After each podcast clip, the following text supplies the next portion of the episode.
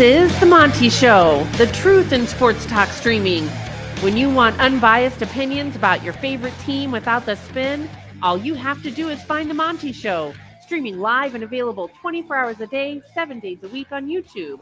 And now, here's Monty. Hey, hey, The Monty Show is live on your YouTube machine every single day, 3 to 6 Mountain, 2 to say, 5. Same thing. I'll take Do my your damn math. to count in stuff. Uh, 5 5 to 8 Eastern Time on The Monty Show. As always, presented by our good friends at The Advocates.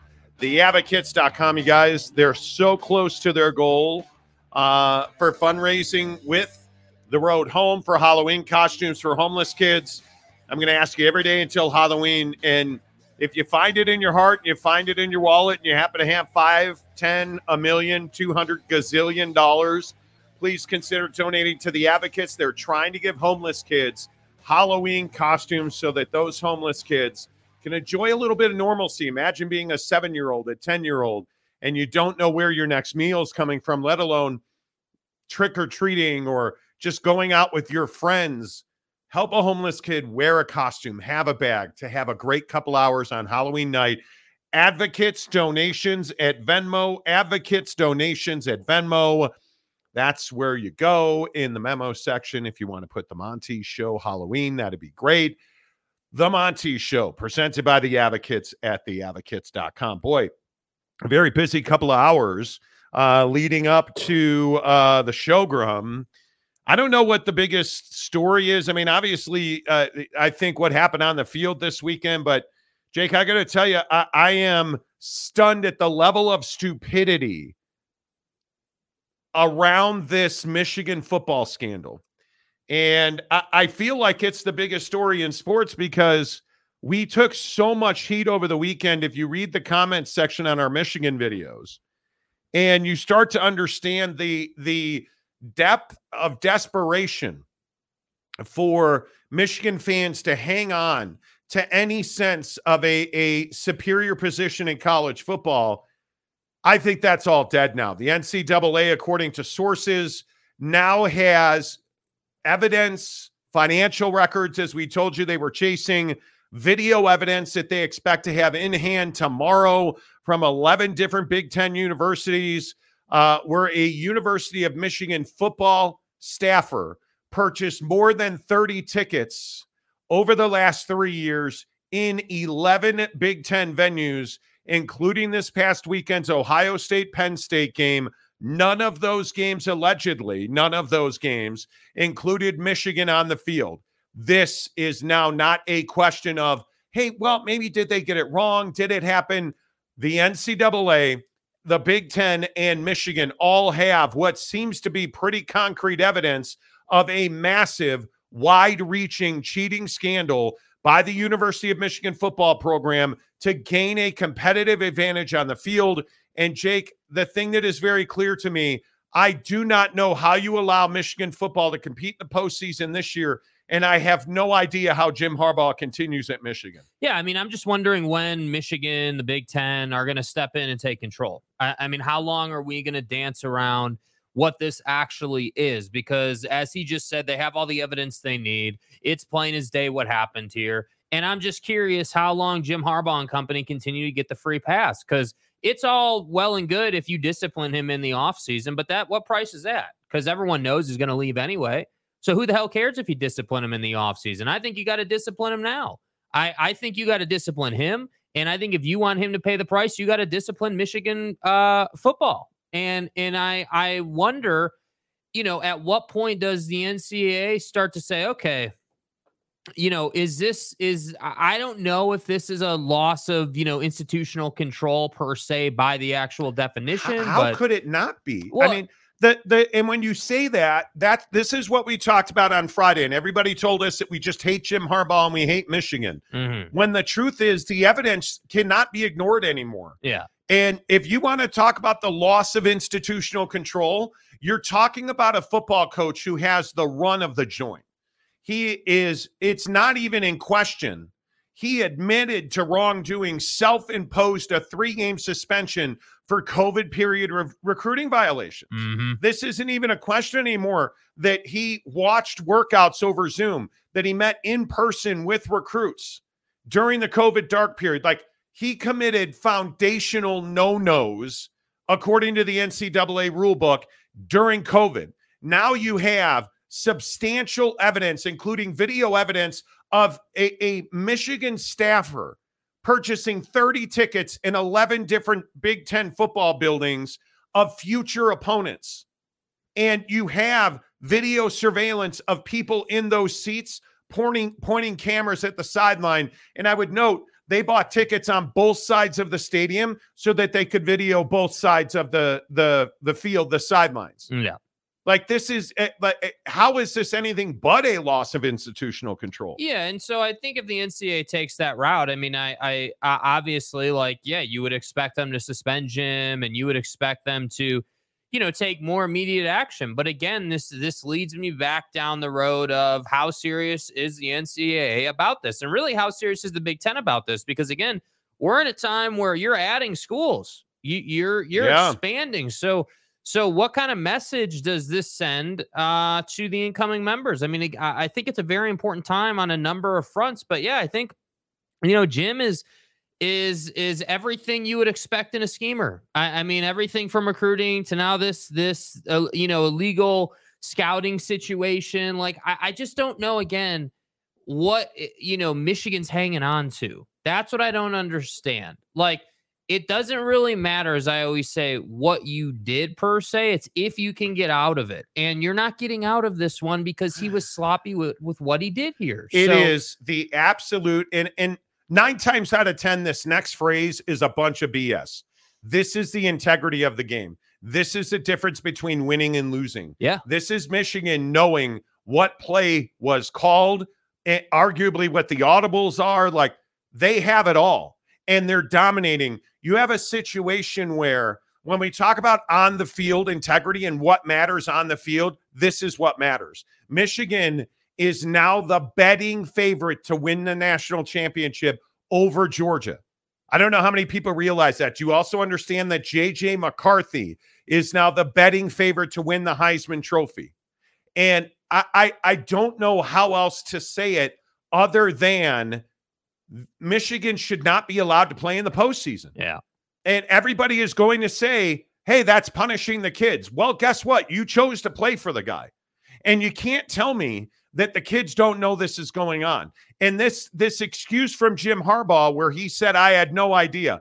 Are we really buying the fact that Jim Harbaugh didn't know this was going on? And if he didn't know, call him Pat Fitzgerald and suspend him under pending investigation. We Because clear on that? you cannot have Jim Harbaugh finish the season. I'm sorry. Yeah. You you cannot. You cannot have this Michigan football team that now has hard evidence showing how, when, and where they stole signals from other teams to win football games.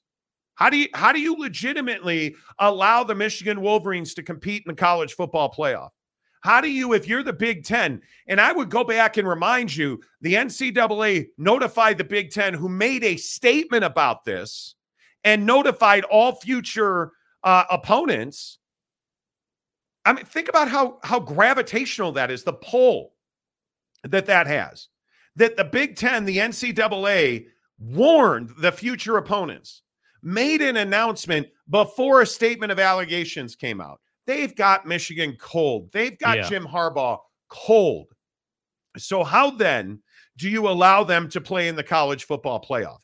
Because the other part of this that you got to remember is it's meaningless for USC to have not won those national championships because Reggie Bush. What what did did you take him away? Uh, Last time I remember, they still played in the game and they still won the national championships. Facts. You can take away Reggie Bush's Heisman tro- trophy, which they have. Yeah. He still was in New York raising the thing up on the podium. And it- it's all well and good that we do that. But what about the people who compete at a legitimate level? What about the teams like Georgia and Alabama who probably do the same thing? But guess what? They haven't been caught. So I have no idea if they ran a red light or they rolled through a stop sign or if they weren't speeding because there was no cop to catch them. Well, and that's what I think Michigan fans should be upset about. This, this is a dude, this is not a conversation about, hey, like everyone hates us and it's Jim and everyone hates Jim. No, what you should be upset about is that Jim is not as good as his peers at doing what he does, right? So, number one, you're not as good just straight up. If you set the cheating thing aside, because that's what I'm calling it cheating. Hey, you're just not as good at building a program. You're not as good at recruiting. You're not as good at winning football games and building game plans and watching the film to understand what the opposition has to offer. You're not as good at that part because if you were as good at that part, you wouldn't be doing this stuff. So then we start there. Then we move on to the cheating part. You, so you're not as good as winning straight up. So you decide you want to cheat and you still lose. If you're a Michigan fan, how is this still your guy? How are you still sitting here saying things like everybody hates us and you know, you guys just don't like Jim. At what point do you start saying, yeah, you know, I still think you guys don't like Jim because I don't like Jim, but I still think you guys don't like Jim.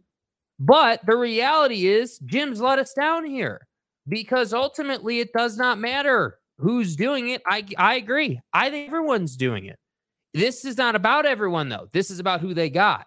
And that's what I think Michigan fan is not ready to talk about yet. And so that's why I say if you I agree with the sentiment in in college football certainly. You're not cheating you're not trying.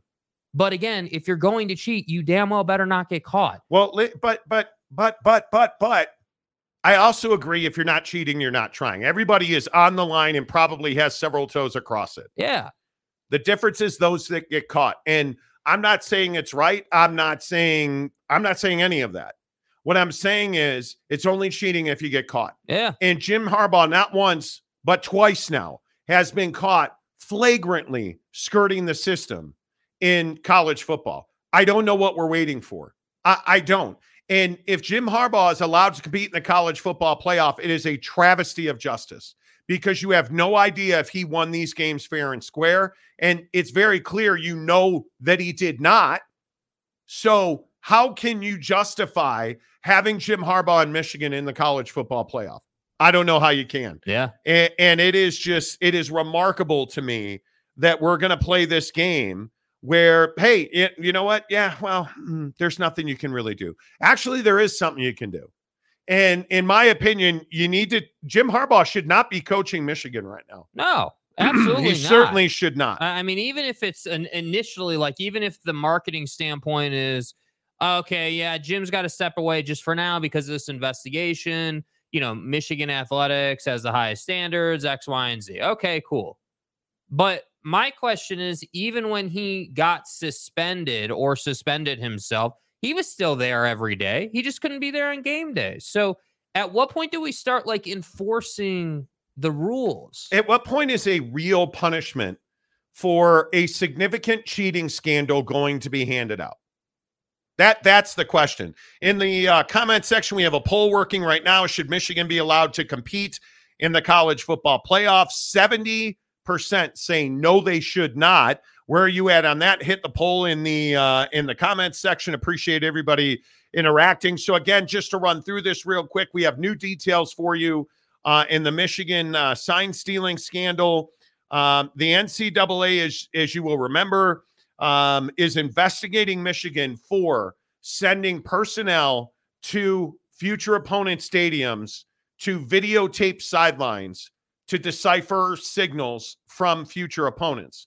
Um, today, according to ESPN, who's done some really good reporting on this, um, the NCAA uh, has evidence that this person, this analyst, he was a football analyst. Uh-huh uh, purchased 30 tickets to 11 different venues across uh, Big Ten football, gave those tickets to other people so that they would go to those stadiums and film sideline signals. There is video evidence that the NCAA will have in its possession tomorrow uh, from these 11 venues where security footage shows the people in those seats pointing a phone almost stagnant, as it was described to me, at those sidelines filming signals. So this is absolutely, I mean, this is the smoking gun. If this video evidence and it is said to be clear. And the other thing that I think is is so so clear, people are, were really fed up with Jim Harbaugh and his antics because it's the universities, as we thought and told you on Thursday and Friday, it's the universities who turned in Michigan. Yeah. It is these 11 venues who saw suspicious people and wondered what was happening. Not only that, I would remind you that this football analyst purchased the tickets in his own name over three seasons. What does that tell you? He turned in expense reports. And this is not going to be hard to track down. The analyst uh, was on the sideline. Here he is in the red circle, right next to Jim Harbaugh. Uh, I would also remind you that the way they say that this worked was that um, he would get that the video of those sidelines. He would break down the signals. Um, he would then know the signals when those teams played Michigan. And there's video of this football analyst signaling in to captains on the field, talking to the defensive coordinator, who would then, excuse me, confirm the call from the sideline to the field.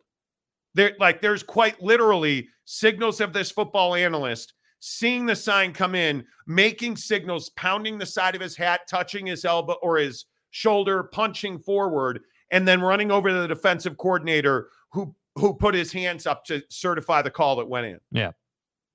And the funniest part of this is it's believed Rutgers is one of these schools, and Rutgers is openly complaining that Michigan knew every one of their plays.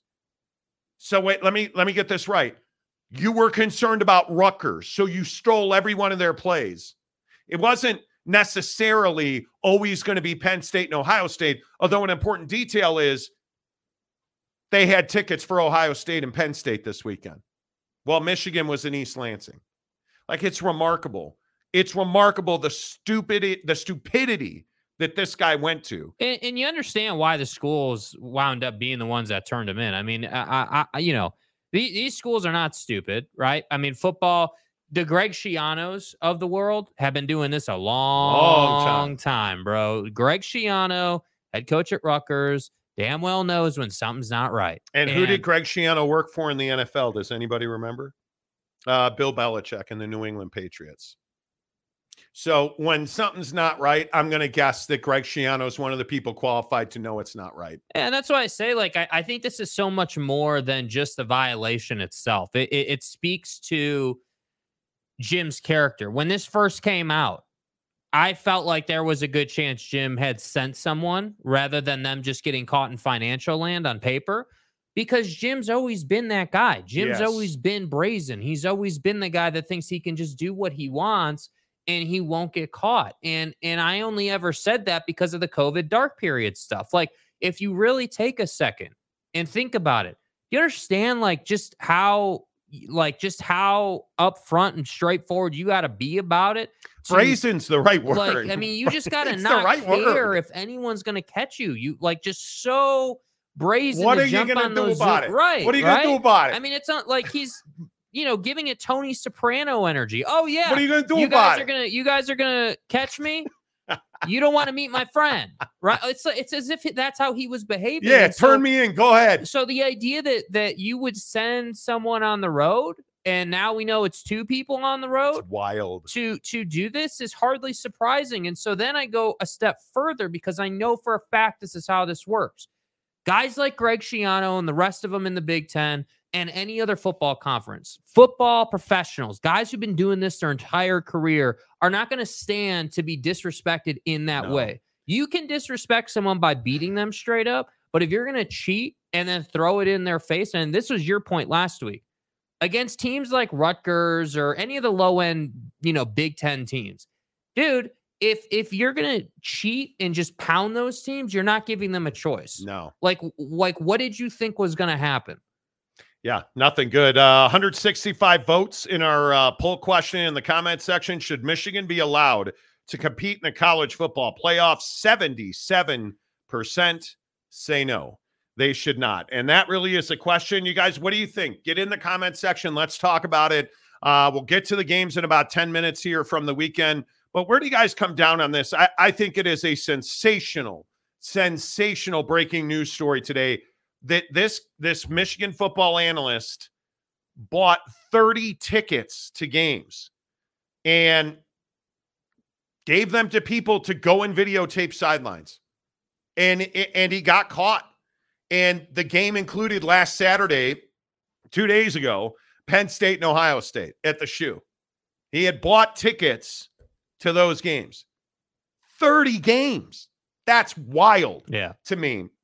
What do you guys think? Should Harbaugh be suspended? Should Michigan be allowed to participate in the college football playoff? And do you think anything will come of this? Your comments are next, but as usual, right now it's time to hit a buckshot from Bucked Up. So many people over the weekend went and got the samples. Um, you guys go get them right now. They're in the comment section below. They're going to send you six free buckshot samples to your front door right now. All you got to do, click the link, put in your information, zing. They will show up at your front door and it will change the way you look at energy. This is not full of sugar, it's not full of artificial flavors and colorings. It's 200 milligrams of caffeine and a bunch of brain food, and it just makes you feel better. Um, I will tell you right now, I have a headache today, so I have been looking forward to 320 all afternoon. Uh, I have that little, you know, that little headache you It's the get background headache, bro. where you're grinding and you're staring at a computer screen all day and you're on calls and meetings. That's been me all day. Let's hit a buckshot and feel better. There it is. Go get it in the description below. There is a link. Click it. They'll send you six right to your front door. Back in the gym today. I got on the scale this morning. Um, I have lost all of uh, all of my weight. I'm really close. I'm about 22 pounds away, and I have a month to lose 22 pounds. What do you bench? Probably not going to happen realistically, but I have done really well losing weight. I was looking at golf swing videos this morning. Um, I was so much heavier in April than I am right now. Like we were playing golf yesterday, and my clothes are falling off, and I give a lot of that credit to Bucked Up, the proteins, the creatines, the pre workouts. Um, you know, we golfed yesterday. I ran out of water. My wife gave me uh, some of their electrolytes. It makes a huge difference. Hook it up right now, buckedup.com. Make sure you use the promo code Monty20 uh, to save 20% off at checkout at buckedup.com. But again, go get the free samples of the uh, buckshot in the comments below or in the description below, rather, excuse me. Um, and they'll send them right to your door for free. By the way, we are watching the Major League Baseball playoffs. Bottom of the first, Merrill Kelly and the Diamondbacks are in real trouble. Uh, first and second, one out, and it is Bryce Harper and Kyle Schwarber on base um, with Bryson Stott at the plate. No score, bottom of the first. Nola struck out the side for Philadelphia. We'll keep you updated on that game. Uh, but let's get your comments on Jim Harbaugh. Let's see who's first in. Yeah, who was today? who was first today, man? Who I, was- you know, it's Monday. Like, Ryan Willie, first in. The Big Ten won't do anything during the season. Michigan equals ratings. As a Badger fan, I hate Michigan. Michigan's one of the most highly rated television games of the week every single week. And Jake puts up the ratings every week, usually Tuesday or Wednesday. We talk about it. They're at the top of the list almost every week. Yeah. So that I Ryan, I think that's a great point. Thank you for the five dollars. Uh, B, who's been a member of the show for six months. let's go, baby. Let's go, B. Uh, who reported it to the NCAA? It's looking like 11 member institutions in the Big Ten got together and said enough's enough. And I, I can tell you that our sources have told us um, that every it was an open secret that everybody knew Jim Harbaugh was doing this, and it got really bad really at the end of last season and then i i got i have to believe their their victories over ohio state really set off some alarm bells and then just the way he went about beating lesser opponents in the big 10 i think really pissed some people off Because you don't do that. You don't like it's about how you went about it. It's not that you beat them by 30. You're supposed to beat them by 30. That's you, you, they just know that going in, but it's how you beat them by 30, right? Like, hey, if they turn it over four times and you just took advantage of that, no one's going to think twice. Hey, that was Rutgers. They played like crap. That's what they were supposed to do, and they did what they were supposed to do. But if you're gonna if they're gonna play their best game and you're in every perfect position to make every tackle and they never had a chance, And that's what stood out to people yeah, that Michigan's defense, specifically Michigan's defense, was in the right formation and had guys in the right place because every play is designed to go a certain place. And once you decipher the signal that's coming in, right? So they videotape the sideline and you see the guys waving their arms and putting up signs. And once you're able to break that down and you know, okay, this is a toss sweep. That that toss sweep, okay, well, let's go look at Ohio State film or at Rutgers film. Well, when they run toss sweep, it always goes to the, the B gap, or they're always trying to seal with a wide receiver in motion. That tells you where the power point of the play is. Where is the where's the tipping point of the play? They want to seal that edge with a, a, a receiver in motion here, and then you're gonna you're probably gonna move a guard that like you're gonna know exactly what they're gonna do, and you're going to be able to stack and likely have a linebacker fill yeah. and that's what Michigan was doing. They were beating the lesser teams in the league. Then they beat Ohio State two years in a row. Like the other schools are the ones who turn them in. There's no doubt. And much to your point, pretty much now everybody knows they were unable to scout the college football playoff the last two years. So what happened? They got boat raced. They got beat very badly.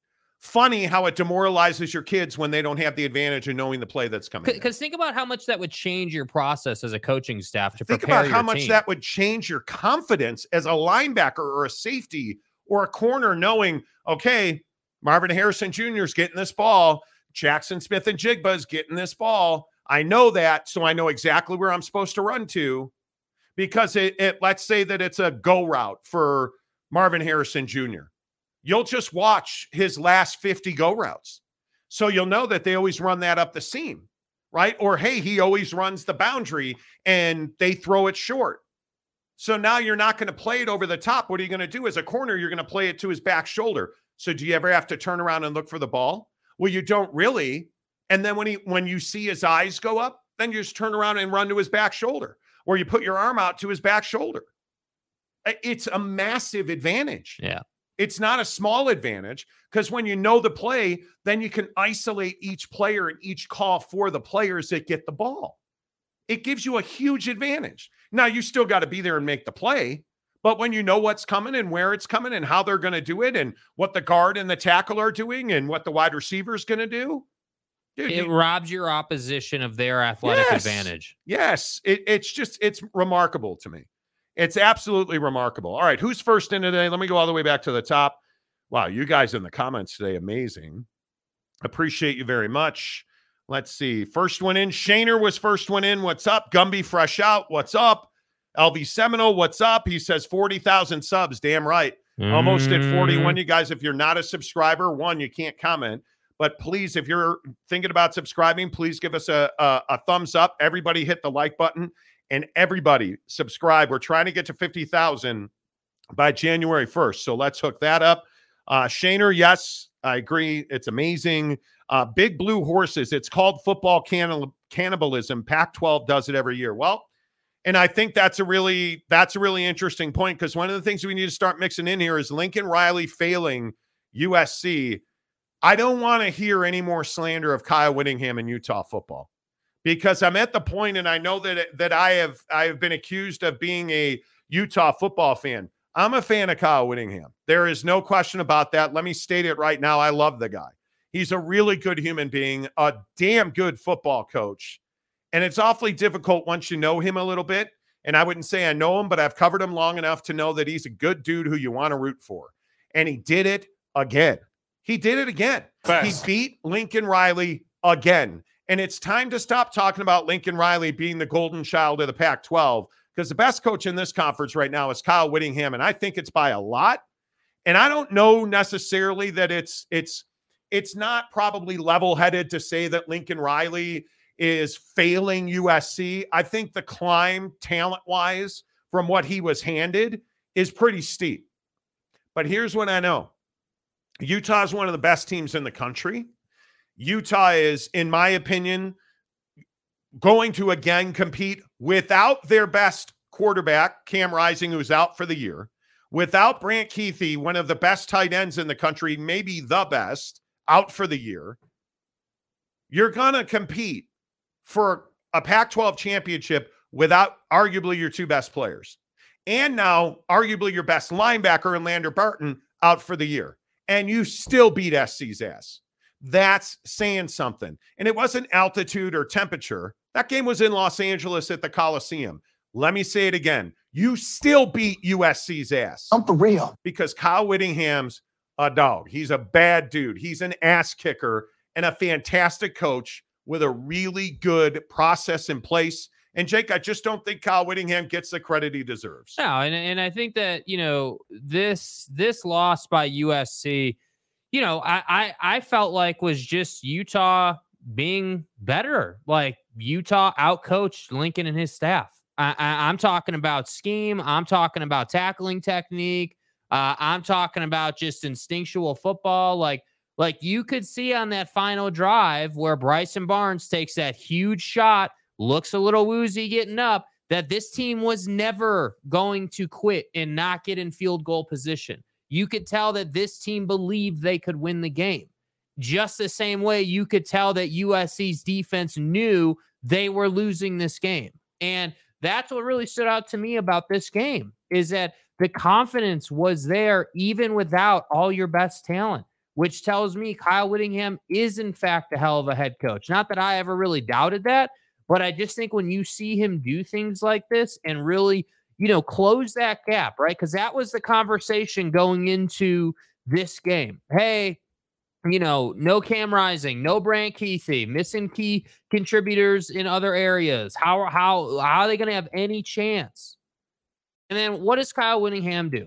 Kyle Whittingham takes his ass to work, comes up with a game plan that beats USC, and now we get to sit here on Monday and listen to Lincoln Riley right. make excuse after excuse in the post game. So it, it it is truly every single year, and SC's lucky they're going to the Big Ten. Kyle Whittingham's going to the Big 12. So these two won't see each other for a little while. But if Witt is right with what he said earlier in the season, that one day, hey, we're going to be in the same conference as UCLA, these two will match up again. And I would hope by then Lincoln Riley's recruited long enough to have level footing in terms of talent and to have figured out a process that prepares his team because I just don't think he was ready. I think they walked in there thinking that they were way more talented that Utah wasn't going to stand a chance, that that they were just better. And uh, once again, you were not better. And that's what I think is so difficult to handle. Yep, totally agree. Update for you in the NLCS game seven. Tommy Pham uh, has taken Aaron Nola deep. Uh, it is one nothing Arizona in the top of the second. The uh, Diamondbacks uh, were able to uh, slither See what, it, see, see what he did there because it's Snakes, the Diamondbacks. The Diamondbacks. Oh boy, is it two nothing? It is two nothing Arizona as they have hit another home run now. Boy, how about Nola getting beat up a little bit here? He cruised through the first, um, striking out all three, and now he has got nobody out in the second inning, and he's given up back to back jacks uh, to Pham and Gurriel. Lourdes Gurriel with a rocket to left. So it is now 2 nothing Arizona over Philadelphia. Boy, this is gonna be this is what you love about the NLCS, man. This is what you love. This is going to be this is going to be pretty good. This will be pretty, pretty good. All right, let's get your thoughts. Um, again, if you're just tuning in, I see everybody jumping on board. Uh, should Michigan be banned from the postseason, and should Jim Harbaugh um, be suspended pending the outcome of this investigation. There is a poll question in the comments section uh, where the yes uh, is getting beaten thoroughly by the no. Should Michigan be allowed to compete in the college football playoff? 73% of almost 300 votes say no, they should not. Yeah, and I just don't know how. If if you're someone who voted yes, I'd love to hear your logic. I mean, I I don't understand, you know, how we're going to reward them with that opportunity after what's gone on. Yeah, I agree. And it's no longer our opinion that that's what's gone on. It's it's fact. Yep, Mike Smith, how are you? Um, good weekend for for West Virginia.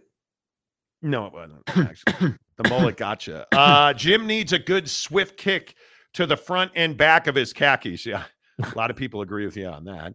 Uh, the rest of the Big Ten, Chad says, schools, the rest of the Big Ten schools are going are trying to contact this guy to get his information. Yeah, I don't think so. I don't think so. I think next year things are going to change. Um, let's see. Monty Musgrove says should be fired and Michigan not allowed in the playoff or a bowl. I would agree with that. Uh, Christopher Shannon Dabo needs to consult with Harbaugh. Yeah, I, I, I just think Dabo is not. Dabo's not willing to play the game the way everybody else is playing the game It's probably different than what you're thinking, though. which is portal and recruiting and he's he's ripping his fans now like I, I don't know what he is doing Yeah. i really don't um jay says maybe trade neal brown for harbaugh yeah i don't know about that What's up, big bro? uh leslie a hill didn't they try this against tcu no they didn't No. because they don't have advance notice who they're playing in the college football playoff in enough time to send somebody to a game and then scout them. Now, I guess you could throw a wide array of games out there, but you know it takes a long time to decipher signals to break down signals. Yeah. I mean a long time. So they you just don't have time to pull off an operation of that scope. Uh, B says, uh, who bankrolled 30 tickets? There's no way he paid for it based on his salary. But that's the point. That's the point, sir. That that's why it's very difficult. Uh boy, Aaron Nola is getting shelled. As now it's going to be three nothing Arizona as Evan Longoria doubles to the gap and left. And now I think you got to start talking about taking Nola out, which is bad because he's in my prize picks today. Our prize picks. We um I need Aaron Nola to get six strikeouts and he's got 3 in the first, none in the second. So uh we're not looking good. We're not looking good here, boys. We're we're in a bad way. Uh 3 nothing Arizona top of the second. We'll keep you updated on that. Um Joel says I'm going to be bucked up tonight. Yeah, you see so see what he did there? So it's like it's bucked up because bucked up energy, right? But then it's like, hey, I'm gonna be effed up tonight, and he just swapped it out with bucked up. Okay. All right. What's up, Cam Harrison? Good to see you. Uh, Christopher Shannon says D backs better win. Love when small, irrelevant baseball clubs win. Okay. Uh, Vorlon Angel. What's up, Vorlon? Uh, those tickets uh, to Ohio State, Penn State were expensive. The paper trail is there. It, what's so funny I to me is why didn't you just go on credential? If you were gonna do this, go on credential. Because he didn't go then- himself. No, I know Jim didn't go himself. No, the analyst didn't go himself.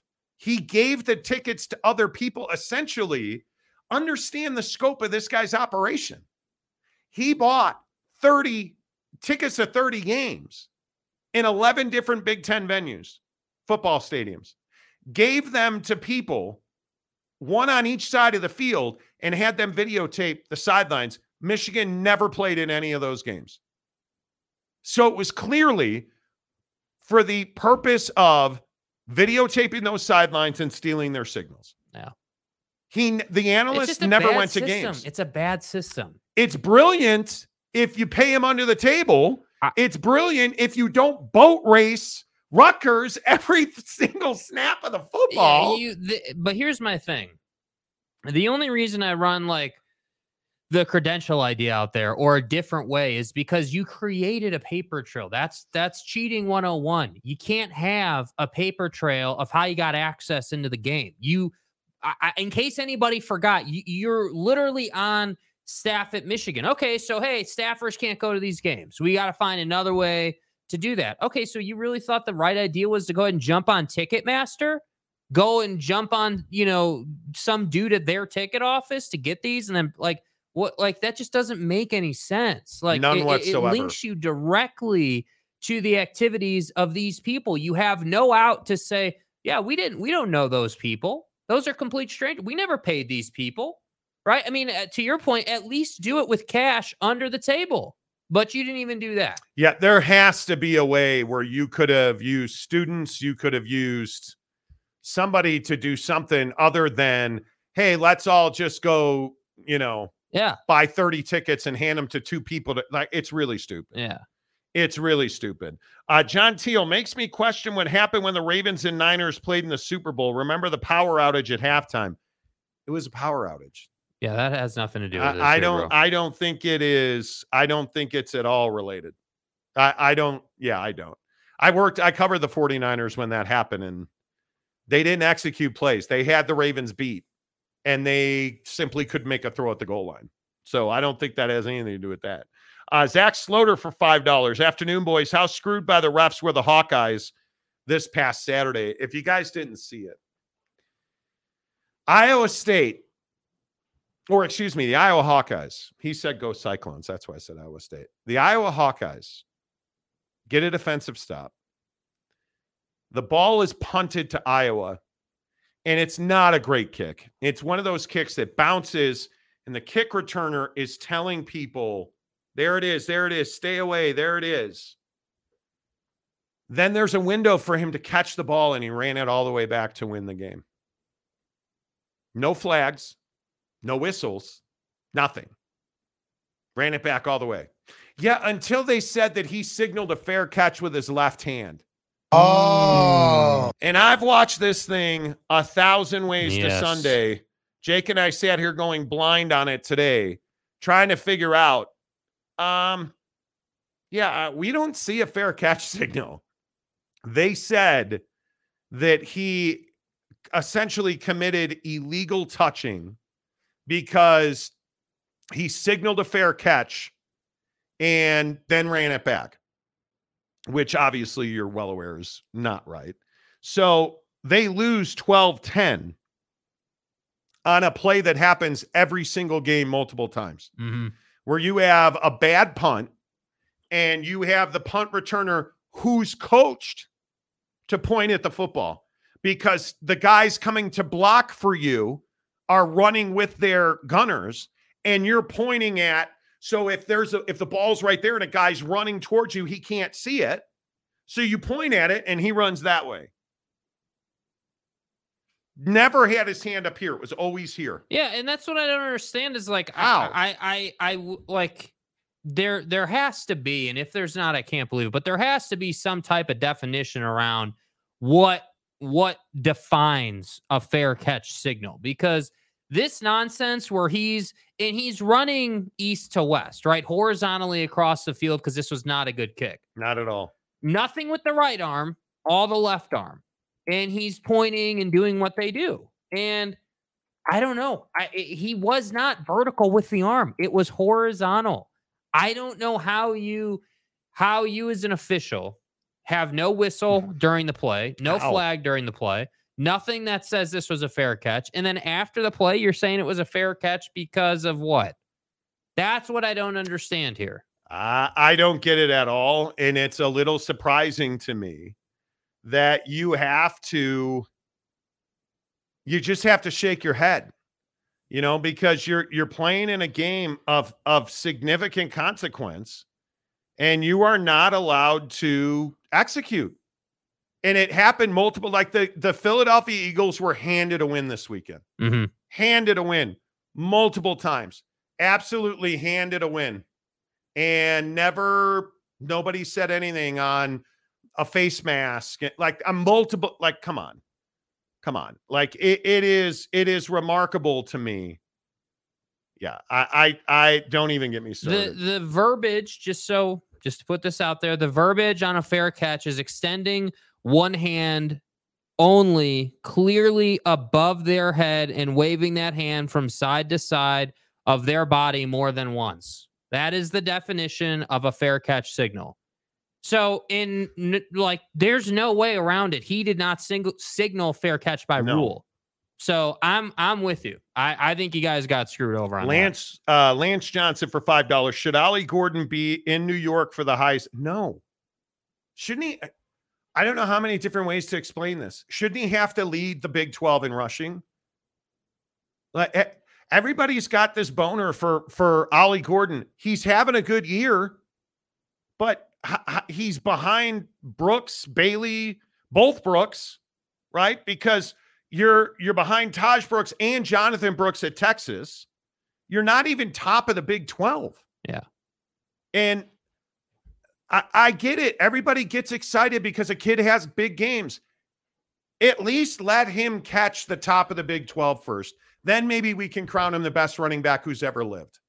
And I'm I'm so tired of hearing about how Ollie Gordon is Barry Sanders. No, he's not. No, no, he's not. He never had Barry Sanders numbers.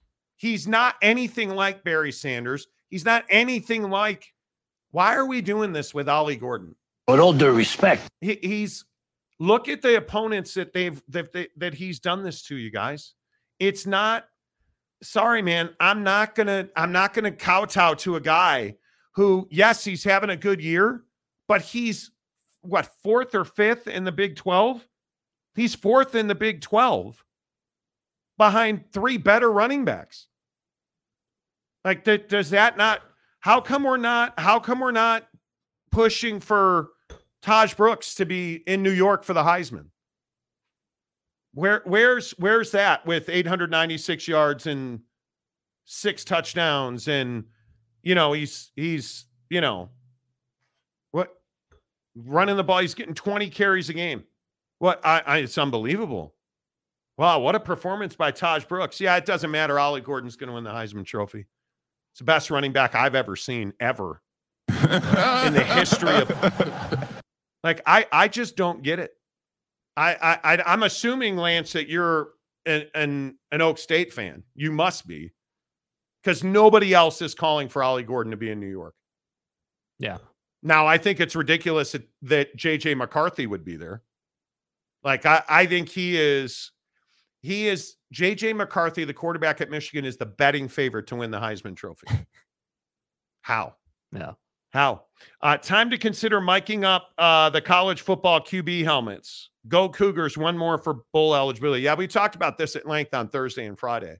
This all goes away if you have if you have communication in the helmet on defense and offense. Yeah. Like you've had for 15 years, I think it is, in the NFL. It it just goes away. I mean, you guys understand that it, it- all it takes is a simple system of a speaker, a one-way speaker from the head coach or the offensive coordinator to the quarterback. And it's done. It's not And rocket science. it's man. in every professional league. It's it's not expensive. Why why is the NCAA not done that yet? That uh, that's what is truly confounding to me. Uh, Matt Ritson, how about Michigan State before game trivia on the message board? Yeah, yeah. I don't know. Um, I don't know how many people saw that. Um, Hitler was the was the subject of a trivia question. So basically, what happened was Michigan State pays a company to put together a video that is just trivia questions. And it rolls the trivia questions to burn time so that you have something to look at. A Michigan staffer is paid to watch that entire video. That person chose not to do that. They watched about five minutes of it, and now they're out of a job because of it um, because there's a question on whether or not Jerkface, where where is Jerkface's origin? Where where is he from? where was he born? I think is the question.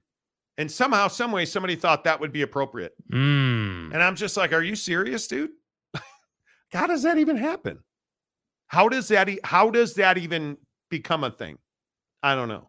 Uh Jim Choi, what's the rule at NFL about um site scouting? Sign scouting, I would guess that means. Do you mean like advanced scout? Nobody there's no reason to advance scout. You guys understand why it's illegal in college, right? They stopped sending advanced scouts to football games to save money. It has nothing to do with sign stealing. And, and I, I, a lot of people have gotten this twisted. There is nothing wrong with going to a stadium to scout a team in and of itself. There's nothing wrong with that. Now it's illegal in college football because they don't want to spend the money to do it.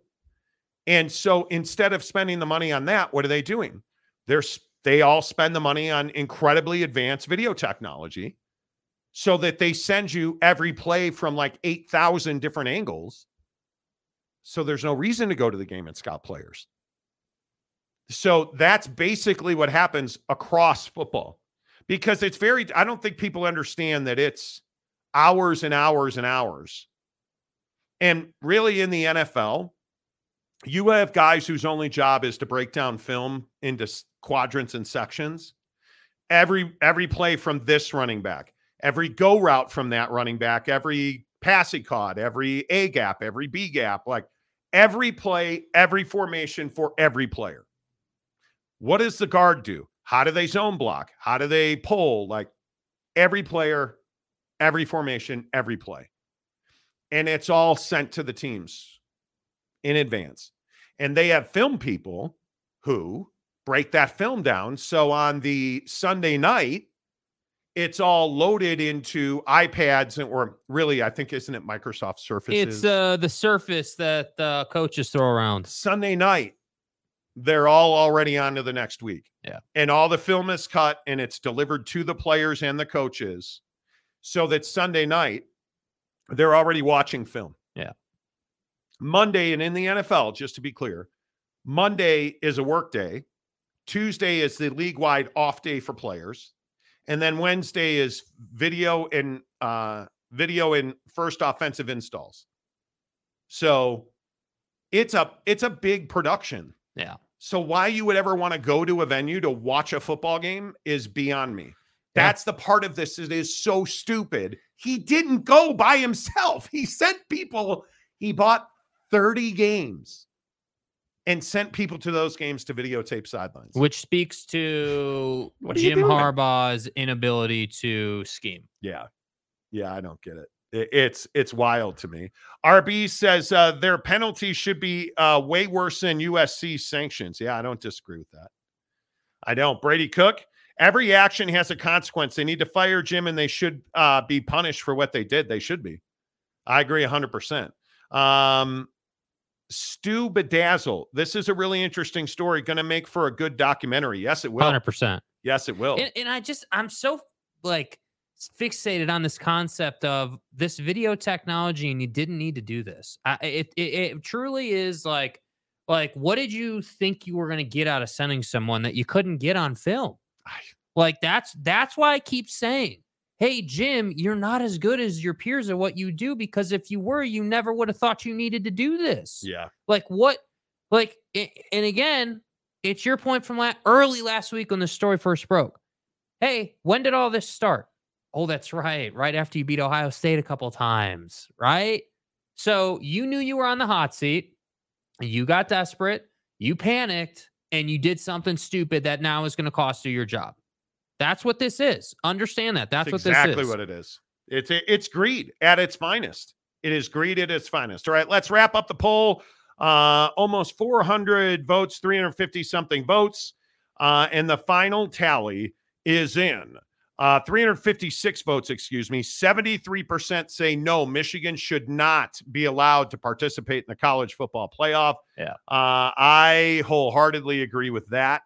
100% Cleveland rocks. Myles Garrett is clearly the best defensive player in the NFL. Eh, I don't know about that.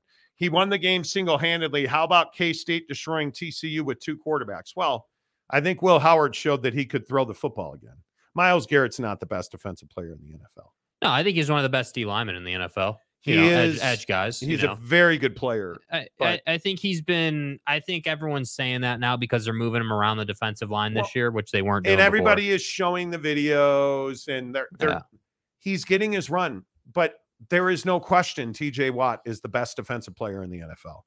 In my in my opinion. And I know I'm not the only one saying that and it's not groundbreaking and but it there's there is no doubt in my mind. Uh Dominic Lombardo gives us $2. Thank you for that. Very much appreciated here on the Monty Show. Uh, coming up in four minutes, we're going to run you through all the biggest uh, games of the weekend. Uh, so we'll uh, we'll happily talk about all of that. Um, Jim Choi also says if there if this was a Pac-12 school, the season would already have ended, but not in the SEC or the Big Ten.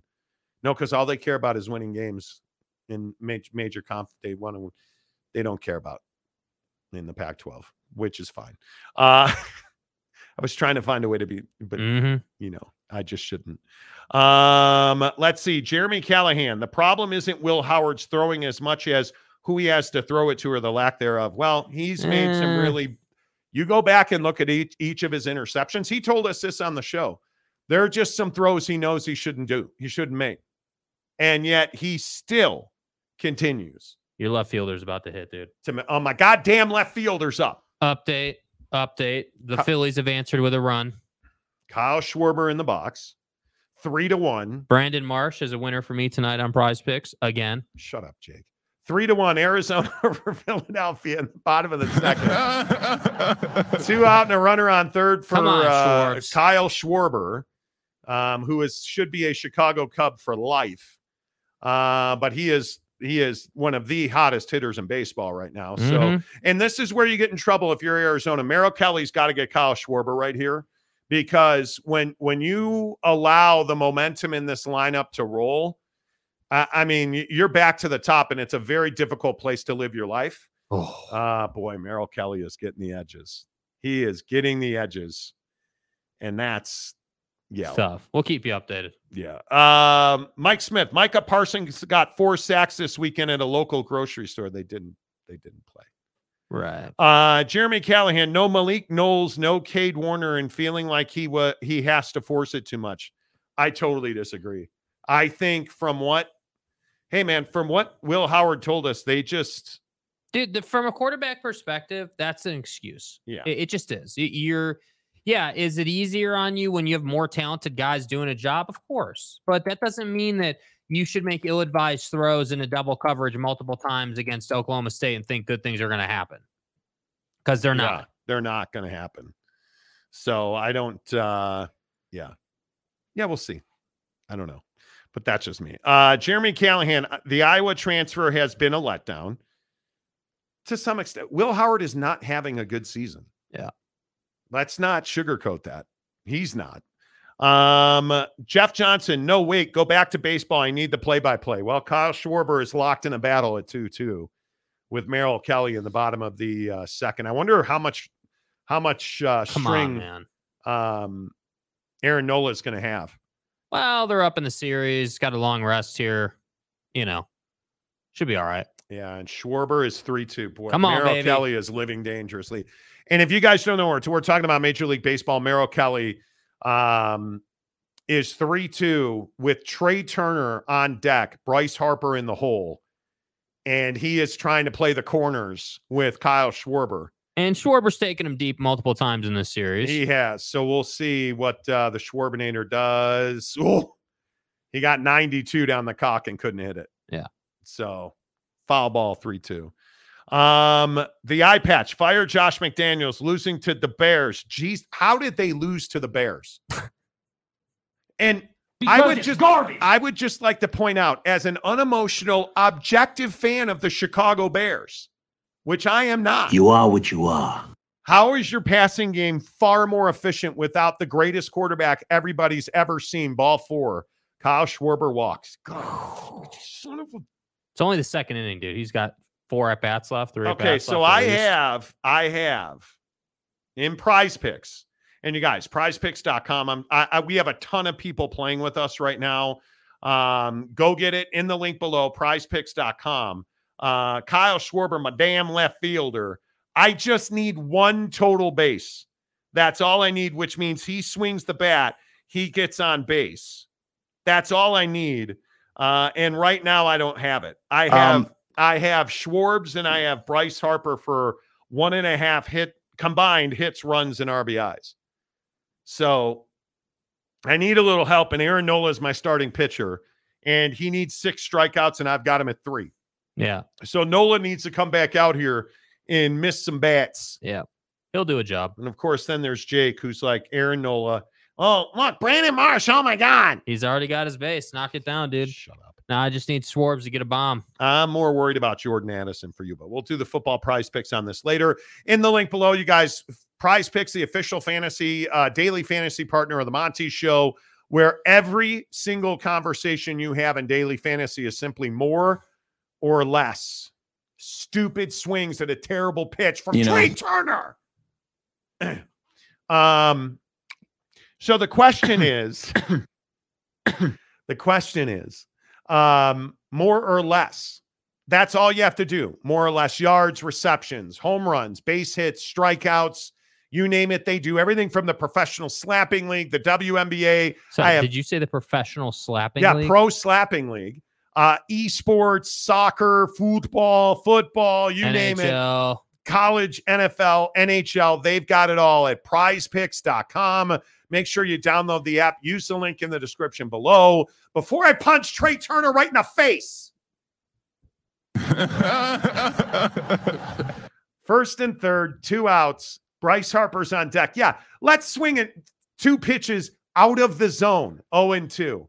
Merrill Kelly, who's about to strike Trea Turner out on a sinker faith. Have some low in the zone by Trea. Oh, There you go. And what did we get? What did we get? A sinker low in the Who zone. Who the f- is that guy? Good afternoon, good morning, good night, or whatever the order is. Trea Turner. I knew today strikes would be shitty. Tying run on base. He was the lead run, and he bailed out. Merrill Kelly swung at three balls. None of them were even close. And I could be wrong. That was probably a curveball. Absolutely drives me flipping crazy. dreadful at bat. All right. Hour number two of the Monty Show. so frustrating. It's presented by soundsleepmedical.com, soundsleepmedical.com slash Monty. You guys, uh, we've talked about it so much, and so many of our viewers have told us that snoring's a huge problem in their lives. You guys were so happy to see that we partnered with Sound Sleep Medical, soundsleepmedical.com. It's not a huge CPAP machine. If you're dealing with snoring or you're dealing with sleep apnea, they can be two different things. I don't know that a lot of people understand that. Just because you snore does not mean that you have sleep apnea. But one thing is for certain, you need to know what it is because if you have sleep apnea, every night you go to sleep could be your last. It is that serious. Sleep apnea is nothing to delay, it's nothing to wait on. And our friends at Sound Sleep Medical have the best, absolutely the best, easiest solution. It is not some big machine that you're constantly having to disinfect. No, no, friends. It's just a simple, custom made mouthpiece that your insurance is going to cover. Treat snoring and sleep apnea with no masks and no tubes. Just better, healthier sleep with Sound Sleep Medical. Use code MONTY, M O N T Y, to schedule a free sleep assessment today. And I would remind you that free sleep assessment is done in your own home. You go in and see any of their Utah locations at soundsleepmedical.com. They're going to give you a ring and a little box that sits on your chest. It's going to record your sleep information. And then they're going to tell you, hey, here's exactly what we've seen. And I love that this is making relationships stronger, you guys. If you're somebody that snores and your wife sleeps in a different room, maybe she snores, you snore. I'm telling you, you can get it taken care of. You can sleep in the same bed again. You can be intimate again. You can strengthen your relationship again at soundsleepmedical.com slash Monty. They are the presenting sponsors of our Las Vegas Raiders drive away. December 10th, we are sending you to see the Raiders and the Minnesota Vikings. Tickets for two, dinner for two at Mastro's Ocean Club. We're going to seat you in the treehouse. Cycle Sam's going to take care of you. It's going to be amazing. And we're working on a really spectacular Saturday night event for you as well. It's all brought to you by Sound Sleep Medical. Just go sign up at soundsleepmedical.com slash Monty for their free sleep evaluation. Take a screenshot that you signed up and you're entered to win. If you sign up, you get 10 times the entry. If you are in our members only Instagram group, you get 25 to 1 entries to win the contest. If you sign up for a sleep evaluation, it's soundsleepmedical.com slash Monty. Uh, all right, stories we're following today for you. Obviously, a big update on the Michigan sign stealing, cheating. Jim Harbaugh's a jerk who wears khakis. Yeah, nice glasses, Jimbo. Jag off. It's a Um, yeah, where is where is Casey An- Anthony Yeah. is innocent? we need Um, our Uh, daily it's jag off guilty, update. isn't it? Guilty, same thing. Yeah, you know. Um, it is. Uh, we need our daily Jagoff update, and Jim Harbaugh certainly qualifies today. New reporting from ESPN says that Michigan staff purchased tickets to 30 games over three years in 11 different uh, Big Ten stadiums and sent two people to those stadiums to point cameras at the sidelines so that they could steal signals uh, coming into the game to give them a competitive advantage. It is important to note Michigan was not part of any of those 30 games. It was all future opponents, including this past weekend's Penn State, Ohio State game. The NCAA expects to be in possession of surveillance video showing the seats that were purchased during those games. And on that video surveillance, according to 11 different NCAA universities in the Big Ten, there is somebody in those seats pointing a camera at the sideline the entire game. It is damning evidence combined with financial evidence, combined with computer evidence. Michigan's in a whole lot of trouble. And now there are calls for the Michigan Wolverines to be excluded from postseason play and for Jim Harbaugh to be suspended pending the outcome of this investigation, which I believe on this show we called for last Thursday when the story mm-hmm. broke. We will keep you up to date as that happens. Aaron Nola back on the bump for Philadelphia in the top of the third. Diamondbacks three, Philadelphia Phillies one, game seven of the NLCS. Whew, Nola had a tough second inning, gave up three runs, including a two run home run and an RBI double. The Diamondbacks lead the Philadelphia Phillies three to one. We'll keep you up to date on that game. Don't forget Astros and Rangers coming up in game seven of the ALCS as well. Let's talk about football from the weekend because I think there were some really significant games. And I think this Utah story is big. Is Lincoln Riley failing USC? Or is Utah just really good? I think it's both. I think Lincoln Riley has been a disappointment now, and I don't think that's too strong to say. Lincoln Riley came in with a lot of bravado, a lot of promises, a lot of hype, and a hell of a lot of talent, including Caleb Williams, that is currently getting their ass kicked in the Pac 12. And this weekend was a perfect example of a bigger, more brute physical football team in Utah simply pushing USC's lines around and dominating them to the point where Caleb Williams, a Heisman Trophy favorite, and he's already won one last year, the odds on pick to be the number one select selection, excuse me, in the upcoming NFL draft looked rather pedestrian against this Utah Ute defense. And I'll also say this Utah Ute offense looked absolutely capable with a pig farmer at quarterback, as Kyle Whittingham said. Jake, how much of a disappointment is Lincoln Riley at USC? Yeah, you know, I, I think the hard part for Lincoln is is just there were expectations, but ultimately uh, I, I think now those expectations are being adjusted, and that's the most disappointing part of it. You know, when USC brought Lincoln in, the expectation was, hey, we're going to be going to the college football playoff here inside of two, three seasons uh, at most. Uh, I mean, we're going to have a turnaround here. USC is going to get back to what they once were. Like, we're going to be a powerhouse again. And, and I don't doubt any of that. But I think we're grossly underestimating how long it takes to rebuild a program from scratch because that's what he's had to do here. In, uh, uh, essentially, like, yeah, you brought some talent from Oklahoma, and sure, USC had some talent, but you don't just, you know, install your system overnight uh, in inside of one season. You don't just, you know, turn into a college football playoff contender in one season. That's not how this game works. And so to me, yeah, has he been disappointing? Yeah, I think there was so much hype around him. He's been a little disappointing but I don't think he's been surprising. What has he been? A really good offense, a really crappy defense, and they've played a ton of high scoring games. And then when they play really physical teams, they get pushed around. That's who Lincoln's always been. He's staying on brand. So I'm not going to sit here and be like, yeah, he's just some huge disappointment. Yeah, it's been a little disappointing. I wanted SC to be better, but they're not there yet. And that's the reality of it. That is. And Lincoln Riley knows, man, we're not playing great right now, but we're going to get better. You know, expectations wherever, kind of all over the place. We come in and probably by and, large overachieve in a lot of ways. And I think fair to say that the team last year probably did overachieve. Year two, this is a different step, right? Everybody expects you to be good, right? Everybody, everybody expects that you could have a championship caliber team.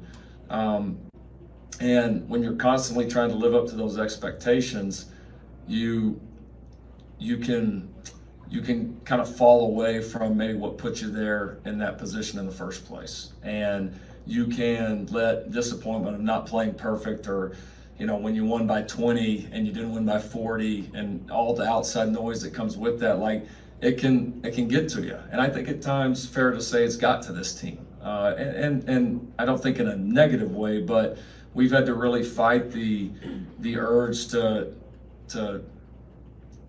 I, I think we've really had to fight to keep things on our own terms. It's part of our progression, and it sucks. I mean, it's it kills you, uh, but this program will be better for it. You got to appreciate and admire his confidence because they're in it right now. And I, I do think he has a point. We did too well last year, and everybody expected better this year, and we have let you down. And I, I appreciate that he's owned it. But I think the other thing that that you have to own is that uh, Kyle Whittingham's a better coach than you are, and it's time to start pulling punches. It's time to start spinning and finding. You know, let let's let's not you know, find ways to downgrade Utah and Kyle Whittingham. Let's let's start saying what the truth is. Utah's a better program than USC, and Kyle Whittingham's a better coach than Lincoln Riley. Facts. I don't know why it's so hard for America to say that. Because I think outside of Utah, outside of the state of Utah, people don't want to accept that Utah's a better program than USC. They, they just don't. Utah's not as sexy as USC. Utah's not Southern California. Utah has all these external things that it can't change, you know, supposedly working against them, yet they come out, what is this, three years in a row now? What, five games in a row now, both there and at Rice Eccles in Salt Lake, and beaten USC. So, so I, I think that's why. I think people like we're watching Pat McAfee today and they're making Mormon jokes about the state of Utah. Not appreciated, dude. And that's what I think everyone wants to do. They want to say that Salt Lake is just a bunch of Mormons and it's all LDS and we just want to make a bunch of jokes. And Kyle has set all that aside and said, I'm going to run a super tight ship here. We're going to be really disciplined on defense. I'm going to take my best offensive talent sometimes and make them defensive backs and safeties because that's what's necessary. And you're seeing the fruits of that labor. And so we can all sit around nationally and disrespect this program year in and year out but it seems like every single year we get eight, nine weeks into the season in college football. Yep. And everyone's like, oh, wow, Utah's good this year. No, they're good every year. You guys just don't want to say that. Yeah. And Wint knows it. Trophy winner quarterback. And so they're going to make some things and and that's just the way it is. But we got a we got ourselves a pig farmer at quarterback. So so uh, we're, we're proud of that guy too. I love him. There he is, a pig farmer at quarterback in Bryson Barnes. I, I uh, I we have to stop reasoning and fighting to find ways not to give Utah credit. Yeah, because if Caleb Williams had taken the shot that Bryson Barnes had taken and then gotten up and drove his team down the field to go kick a game-winning field goal, it'd be Caleb Williams for Heisman. Screw Michael Penix. That's what we'd be talking about. Yeah, and I think with game day coming to Salt Lake City this weekend for Utah and Oregon, I mean it, it's going to be a hell of an atmosphere, and and I think when you that that was Bush League by Pat. And it's it's interesting. We've been talking a lot of Pat McAfee lately. Pat openly talked about the fact that he's hearing it. People don't like him on game day. And I think it's things like using Mormon and LDS as a punchline. And I'm not Mormon and I'm not LDS, but I just think it's low class. Like you don't have to do that. Yeah, I think that people don't like the lack of professionalism. And you said something today while we were watching his show uh, that made a lot of sense, which is, hey, Pat's not exactly doing a lot of talk showing right now. He's doing a lot of put a guest on and talk to the guest. And I think that's really interesting because we've seen that change uh, since the move to ESPN. And so then when the guests go away and Pat starts just talking about game day and where game day is going to be, which we makes get, perfect we sense. We get LDS and Mormon. Yeah, and and that and I just and again, I'm not LDS or Mormon uh, either uh, not from Utah, no. right? Uh, and I love living in Utah. Uh, but somehow, like I was saying, uh, my point before, dude, everyone thinks that this state is just LDS land and it has nothing to offer. And how the hell could they have a, a top 15 football program in, Salt Lake City? How does that work exactly?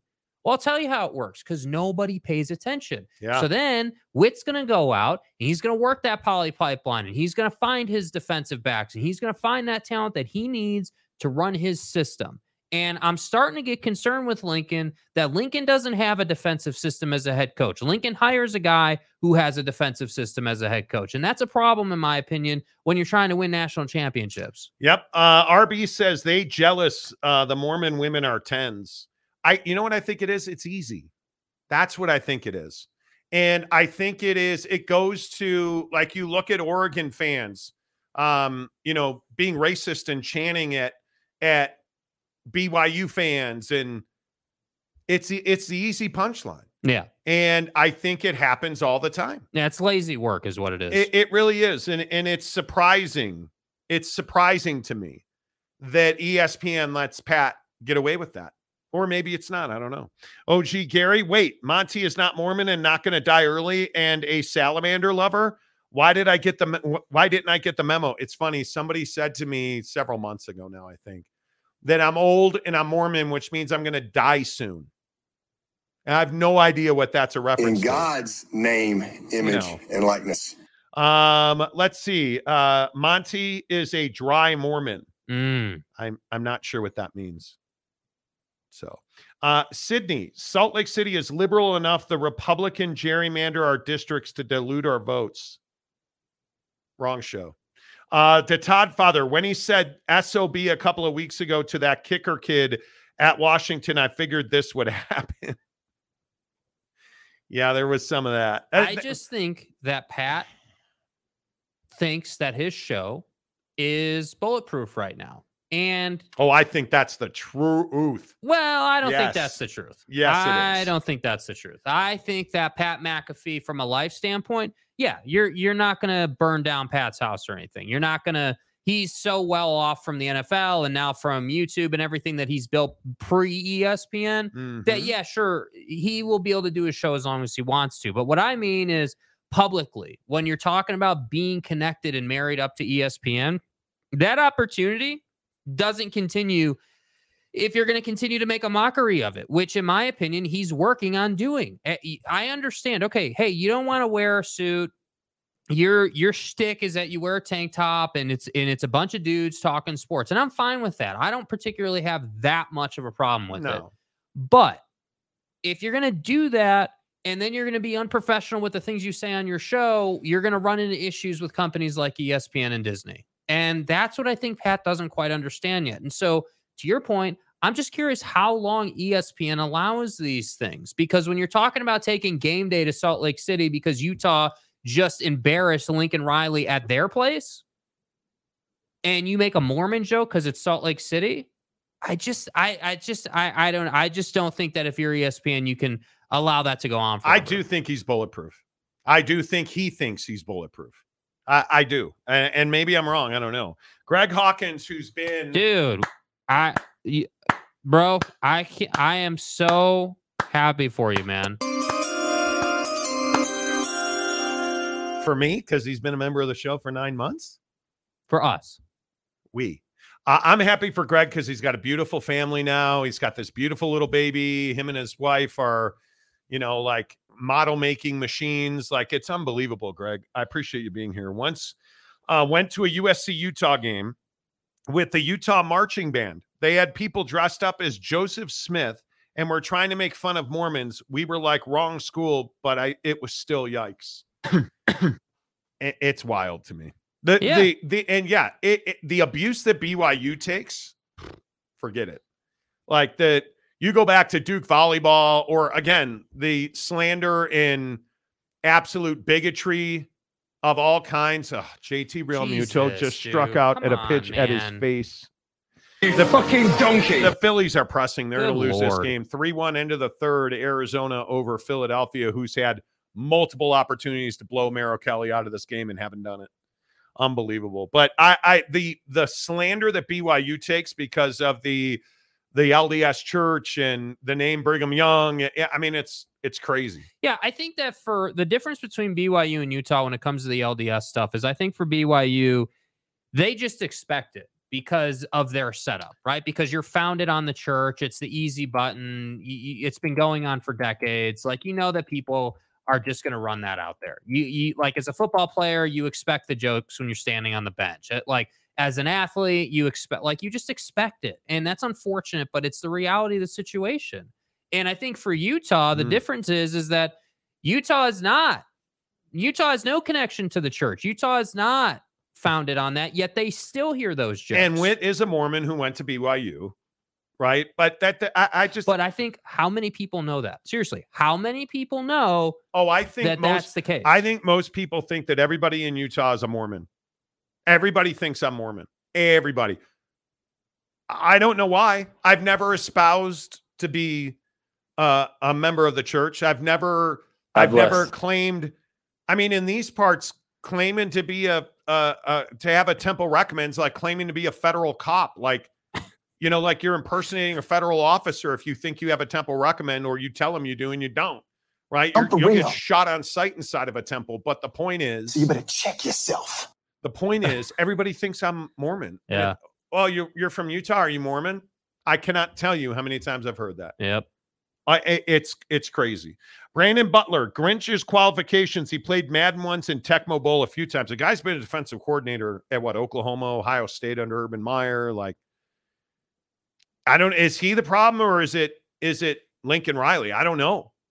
He's been a part of some pretty dang good defensive staffs. Well, I the mean, reality is, is it's Lincoln's problem one way or the other. But the but the question is, how is it going to get fixed? Because I don't. Hmm. I, I I do think talent is part of the issue for their defense, but but talent doesn't make up for the just egregious tackling technique that you displayed against Utah. I, I'm talking about missed tackles all over the place for USC's defense. I just think they're not talented enough.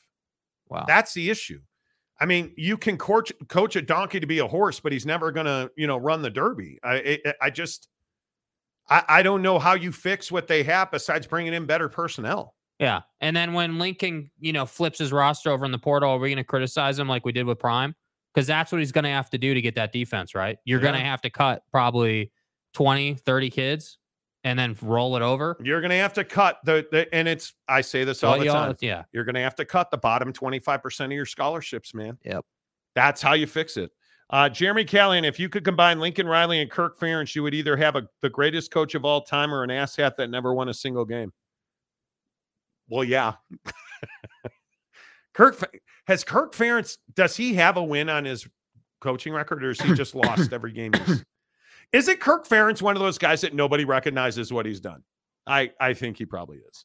Boyd Lake, have you seen how old these Latter Day Saints get? Not dying anytime soon. Boyd Lake, the SEO right, king of. America.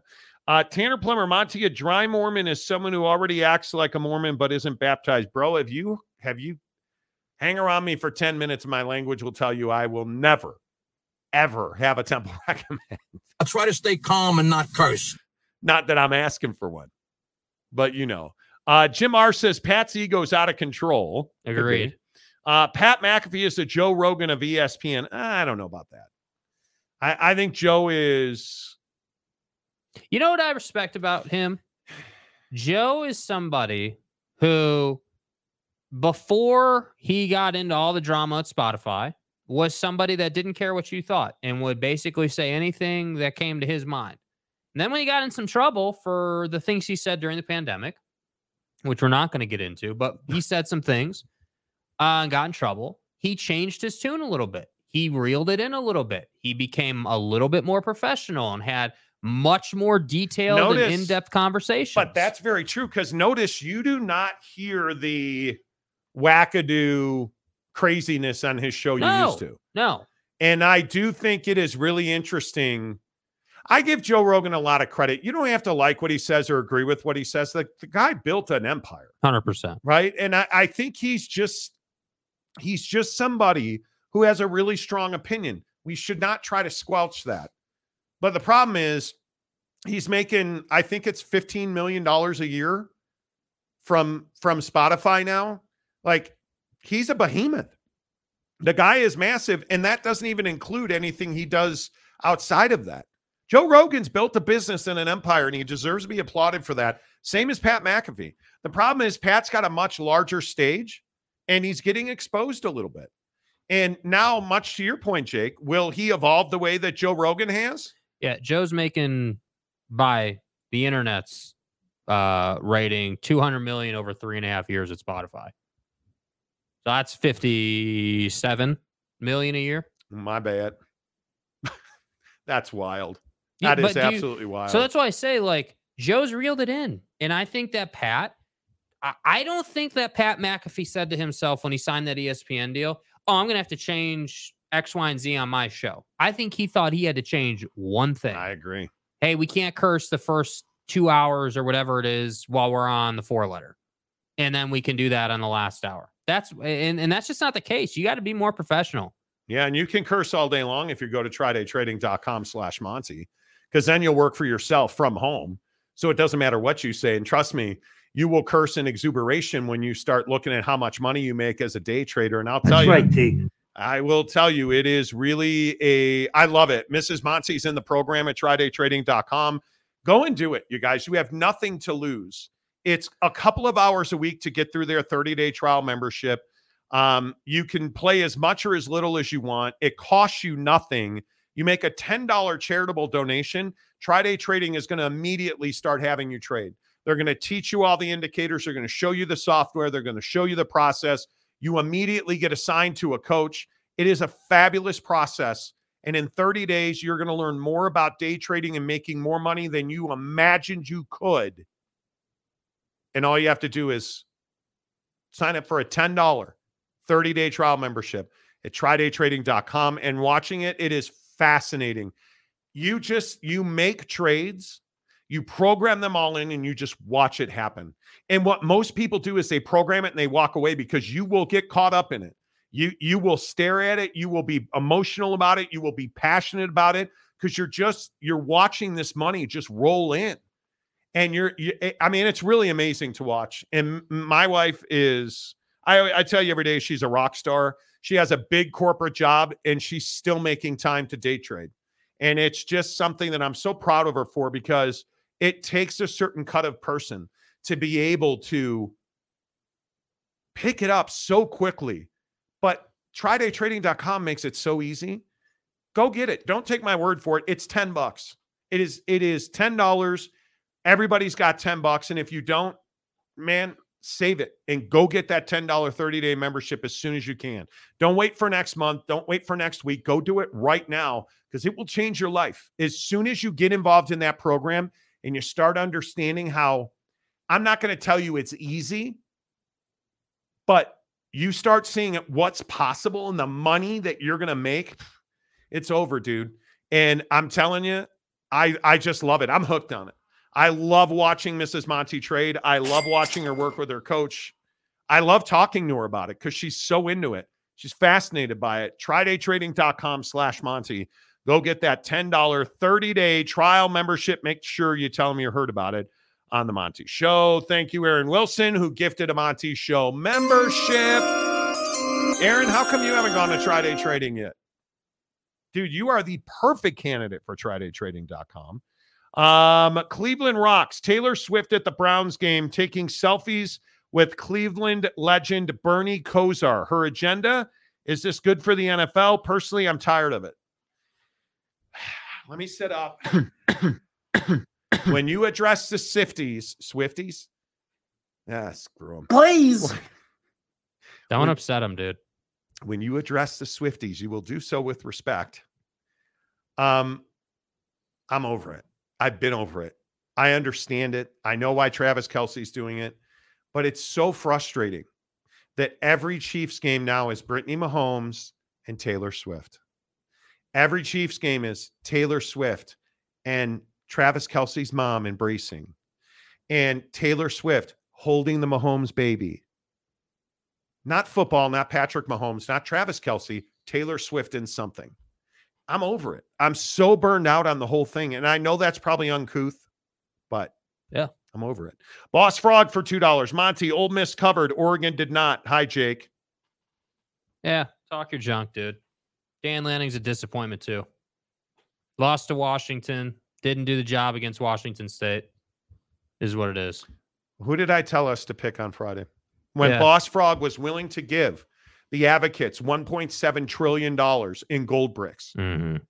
if we picked a game right. I said Lane Train. I said the baddest on the Yeah, planet. what Lane covered Kiffin. by what the zero Kiffinator. points. the Kiffster, the Kifferific. I'm out of names.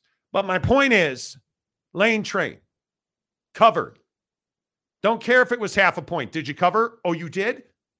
Trillion dollar in gold bricks from Boss Frog that he's going to personally stack on top of his Porsche and Well, it would crush the Porsche, but that's not really the point. The point is somebody said, "Oh no, we got to pick the ducks, bro." Quack quack, bitches. How'd that work out? Dan Lanning's at fault. No, you're at fault. You picked the Ducks. Doesn't matter. Duck season was here. He told me they were going to win by 50. Mhm. Blame him. it's fine. It's fine. Uh, Dominic Lombardo. Does Michigan deserve the death sentence like SMU? There's no such thing as a death sentence. Those don't exist anymore. What Michigan deserves is to not be bowl eligible. What Michigan deserves is to have Jim Harbaugh suspended for the rest of the year pending the outcome of this investigation. Mhm. And if he's found to be innocent, he'll serve the sentence that he's going to get anyways from the the COVID dark period recruiting scandal. I think it's pretty straightforward. You know. Um Sydney Christopher missing the subject line of this broadcast being discussed. I'm out. Stuck around hoping for a recap discussion and feeling a bit misled today. We just talked about Lane Kiffin. We just talked about Dude, we Lincoln just Riley. spent a half hour talking about Lincoln and Kyle Whittingham. what are you talking I about? You, you can't please all the people any of the time. And by the way, by the way, the other thing I'd say here, Sydney, is if you listen every day, because you said you love us, so I'm assuming you're here all the time. You just don't comment a lot. You damn well know we talk about everything that we put in the title. You know that. So let's not act like we just make titles up and then don't talk about it. Come on now. Come on now. Uh, Jim Choi, what happened to West Virginia? Well, they got mulleted. That's what happened to West Virginia. What was the biggest what was the biggest game of the week in the in the Big 12? Because I think I could make a point that BYU's BYU's win was the biggest win in the Big 12. And I think getting to five wins, being on the verge of of bowl eligibility, and I think Joey McGuire's in real trouble trouble at Texas. Mhm. Texas Tech. I don't know that I'd say he's on the hot seat yet. He's close. I- that I was a disaster. Not, dude, if you're not on the hot seat, how long is it going to take? Uh, you're going the wrong direction. Uh, you know, I, I, I'm not sitting here, you know, saying my expectation for Tech was that, you know, they were going to be, you know, some college football playoff team or something ridiculous like that. But this is, you know, to be three and five is unacceptable. And and look, I, I understand going to LaVell and winning a game is is difficult to do. There's no question about that. You but Jake, remember how Big Lubbock told us we're stupid and we don't know what we're talking yeah, about? no idea Oh, what we're talking about. Oh, you know, almost.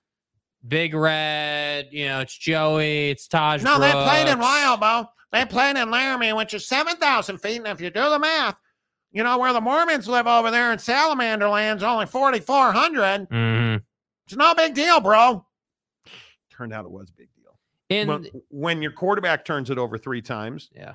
and panics and turns it over, hmm, maybe he's not ready. But the point for Could be Joey wrong. is that, and really the point for Texas Tech is that you're you're a brand in the Big 12. And again, just like we talked about with Lincoln and expectations, uh, there were expectations of this team this year, man. And I think that that again, I'm just going to keep talking about it. You want to talk about that game in Laramie? That's where your season ended. You should have won that game. You didn't win that game. And now you're not going to be bowl eligible. And there's going to be talks about firing Joey in the offseason. That's the reality of the situation. So all the Tyler Shough homers and everyone who wanted to say that this dude was something special. The problem with Tyler's game is that he likes to play on the run and he turns the football over too much. So, with all due respect to whoever the hell they're going to run out there every week the rest of the season, you can't turn it over three times. And I don't care what your name is. That's Yeah. not how football works. No, I totally agree. Especially when you're on the road. So, is he on the hot seat? If he's not, he should be. Yeah. That's just the reality of it. Yep. Uh, Teddy Wayman gifts five Monty Show memberships. Let's go. wow. Appreciate you, Teddy, the tile. I was actually. Now I warn you, this could be uh, this could be awkward. I was actually thinking about Teddy Wayman in my shower this morning while not clothed. Uh, well, Whatever. I was under hot water and soap and stuff. Uh, 'cause Macaque. Teddy, li- no, Teddy literally is the tile king of Utah. And I was just noticing that the tile job he did in my shower is not degraded at all. He he came back behind some really terrible contractors I hired, and Teddy fixed my shower, and it looks great. Little NBA news. Giannis has officially signed that three-year extension Well, duh. for 186 mil. Yeah. Yeah. So Totally all is agree. well in Milwaukee. Totally agree. Um, you know, it is what it is. Uh, Pierre Gatling. Michigan has the number one defense in the country due to cheating. I would totally agree with that. In a nothing schedule. Yeah. That's the other part of this that drives me crazy. Yep. If you were just cheating by never mind. If you were just cheating to beat Penn State and Ohio State, I'd be totally fine with that. Because it's illegal. you weren't. You you like Purdue, uh Indiana football, Rutgers. Rutgers. What are you doing? what are you guys doing? You know, uh Joe Parker, the promo banners usually clickbait. Okay, cool. Which a lot of people click. Thank you. Uh Joseph Harper. I love when people are like, oh, you guys just want us to click. Yeah, that's that's our Yes, job. yes, yes. Yes. I don't know if you know this. We need we people do. to watch the videos for the channel to do well. It's what we do. I mean, I don't know, you know, I don't know if you were aware of that, but that, you know, that's kind of how it works on YouTube. Yep. Uh, Joseph Harper, the biggest story to me in the Big 12 was OU and Texas got exposed and both almost got beat. They didn't get exposed.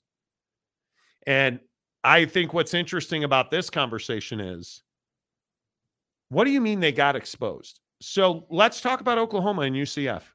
John Rhys Plumlee was back, um, played a hell of a game, 248, two touchdowns. Dillon Gabriel had three scores and a pick. And the UCF defense really didn't allow Oklahoma to run the ball. I don't for for my money, I don't believe that Oklahoma got exposed. I think when you look at Oklahoma, I think it's only natural. And part of it is they played at home so you expected a bigger win. Yeah. But I don't think there's any doubt that you if you want to call it a letdown, call it what you want to call it. I think it's difficult if you're Oklahoma to be at the top of your game week in and week out against every single opponent. I think that's incredibly difficult and I I don't think they got exposed. I think now Texas on the other hand, this is going to there there's going to be dude everybody wants Arch Manning and I'm telling you it's a mistake. You should not, if you do not have to play Arch Manning this year, why would you? Yeah. Why would you put tape out? And why would you burn a year of eligibility? Why would you do that? I mean, Maalik Murphy, I don't know, is Murph capable? We're going to find out, but I mean, the guy threw two passes. Look, Does that, did we learn anything about Maalik Murphy? I don't think we did. And I, I think the interesting part is you pretty much did nothing in the second half. And thankfully, Houston did nothing either. And you won the game that you had to win, and your defense won you the game. Yeah, and I think that you know the Quinn Ewers situation really sort of puts a rain cloud over the program because obviously college Yeah. football playoff aspirations, and because you lost to Oklahoma, you know for sure that you're going to have to go back through Oklahoma through Jerry World to get that done, and you need Quinn Ewers to do that. And so I think if you're in Texas land, all you give a damn about is winning these games. I mean, That's it. I agree. Houston had no business being in this game, but you're on the road if you're Texas and you got the job done. And that's what matters. So, yeah, was it a scintillating game? Was it much closer than it should have been? Absolutely. I agree. But the reality is, we're talking about a Texas win, not a Texas loss. So, until they lose again, they're still right in the mix of that thing. And I think the same thing applies to Oklahoma. And I think Maalik Murphy is not nearly as valuable as Arch Manning. And I think you would rather have, yeah, I don't know. We'll just have to see how it all plays out. But my feeling is, I think that Arch Manning's not going to play this year. And I think you're, you expect him. We'll see how long. This is an AC joint injury for Quinn Ewers, by the way. So it could Mhm. be a week, it could be a month. I think if Maalik Murphy falters, you have no choice. Yeah. But you're hoping Maalik Murphy will be better than average and you do not have to go to Arch Manning. Well, what are you going to do? You're going to ride your backs. You're going to run the football. You are going to play a little bit different of a style than you were playing, which is fine. Dude, let your boys eat. Let them do their job. And if you can run the football, which Texas definitely can, you're going to be fine. But if you're going to sit here and think that this kid's going to come in here and do what Quinn was doing, you got another thing coming. To But the the scary part is you have BYU this week, and you don't want to have to run the ball to beat BYU. Because I think that if you can't throw the ball and you falter or you are you are not confident throwing the ball, you're going to throw interceptions against BYU. Mhm. I mean that that Yeah, I secondary mean, they've shown an ability to turn quarterbacks over. There's no doubt. and it'll be interesting. Xavier Worthy is an awfully worthy. That came out. I didn't even play. See, see what he did there. So, dude's last name is Worthy, and so it's a double. He's you know, worthy. worthy and worthy. Yeah. Um, but I think BYU, BYU's not going to lay down for anybody. Um, I think, I think that was the biggest win. I also think Ok- Oklahoma State's win in Morgantown was pretty damn impressive, and Ollie Gordon was spectacular again. Um, which I think is making you a, a much better football team. And you're five and two now, and all the all the fear over a lost a lost season in Stillwater are gone. And I- just give Mike Gundy and his crew a lot of credit. And I think Alan Bowman's battled through, and I think he's worked really hard to become a better football player in a very short amount of time. Mm-hmm. And I think that the the best part of this is, and it probably will not happen, but that Iowa State and Oklahoma State are both three and one, as is Texas, I think is incredibly telling. And I, I think Oklahoma State, we're going to find out who they are in two weeks in, in during with Bedlam, because I don't think you're gonna you're gonna lose at home to Cincinnati. No. But I also don't know that you're going to win at UCF, especially if John Rhys Plumlee is healthy. Because did you did you got? I watched a good part of that game. He is a difference maker. I'm for real. For UCF, they're a different Dual team. Threat quarterback. They're a different team. But if you're if you're Oklahoma State, you've got three games at home, and I would assume two of those are wins in Cincinnati and BYU. And they've shown they're not rolling over or quitting on anybody. They they they're going to have a chance to beat Oklahoma.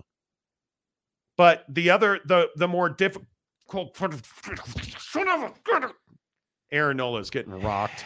Where is You got to A. take him right out. now? It's now four one Arizona in the top of the fifth. You got to take Aaron Nola out. This is game six, by the way. Oh, is it? It It's is. game oh, I'm sorry. Game six. My Yeah. bad. Three two. Philly win is leading the Yeah. series. So You got to take Aaron Nola out here. I mean, he just gave up an RBI double to Ketel Marte. Four one. Arizona leads Philly. But anyway, I, I I think either BYU or Oklahoma State probably had the win of the weekend. mhm. So it'll be interesting to see. I, I you know I I think it's very easy to overreact. I think based on where their seasons are at, it's probably BYU. You you had to be Texas Tech if you wanted to be if you wanted to ensure bowl eligibility. Yep. OU and UT almost lost, and the refs helped UT big time. That was a first down. Well, Yeah, col- the referee thing in college is far less, unless it's egregious like the Iowa play. But uh, I just think wor- the play Worthy made, like there were a lot of reasons they won. Uh, RB oh, Longhorns the most overrated team. I 100% disagree. I think their biggest issue now is who's going to step in and, and own the quarterback position. Mm, yeah. And Aaron Nola is out of the game pitching change. How bad did I get screwed here on prize picks? Prize Too Picks short. Yeah, he only has four Ks. God damn it. There goes my baseball winning streak. Sorry, folks. That's what it is. That's over with. Tanner Plummer, uh, that was a dumb play call on the two point attempt by UCF. I, I love being aggressive, and you have one of the better dual threat quarterbacks in the country. So, Matt, the best teams find ways to win. All three did. I would agree. hmm I would agree. Kevin the Destroyer, OU had a letdown. Big whoop. Who cares? They won the game. And I, I I say that a lot. It's hard when you're Oklahoma. Everybody's bringing like their A game. You're seven and zero, Yeah. right? And now you've got. I, I think you have a really difficult game this week in Lawrence. Like, I mean, the the Jayhawks are going to make your life miserable. Can, at Kansas, in Stillwater, and then you're home for West Virginia. That's going to be a tough trick to turn, man. I mean, BYU and TCU, boy, TCU continues to Mhm. just get shellacked. like stunningly bad. Yeah. I think TCU, Texas Tech, I think is the biggest disappointment in this league. 100%. But that TCU is sub 500 in conference is shocking. Yeah. Shocking. Iowa State at three and one is a nice story. Now, how long do, are, are they a fluke? Well, we're probably not going to find out till Texas and K State because I think Iowa State's probably better than everybody's better than Baylor, even though they got to win this weekend. um, you know what? Everybody's better than Baylor. Baylor's not a good football team. Clearly, neither is Cincinnati, who's 0 4 in the conference. Yeah. No, but I think if you're an Oklahoma fan, I mean, I, I, I look at this and I say, hey, man, you're as far as the AP poll is concerned, you're top six with the undefeated teams. And there's n- the you're in that top cut, and that's where you need to stay. Just be in a position to play for a Big 12 championship. Yeah. That's what your goal should be here. Uh, Jeremy and UCF really uh, played really good as uh, well, and with their starting quarterback, who they hadn't had, yeah.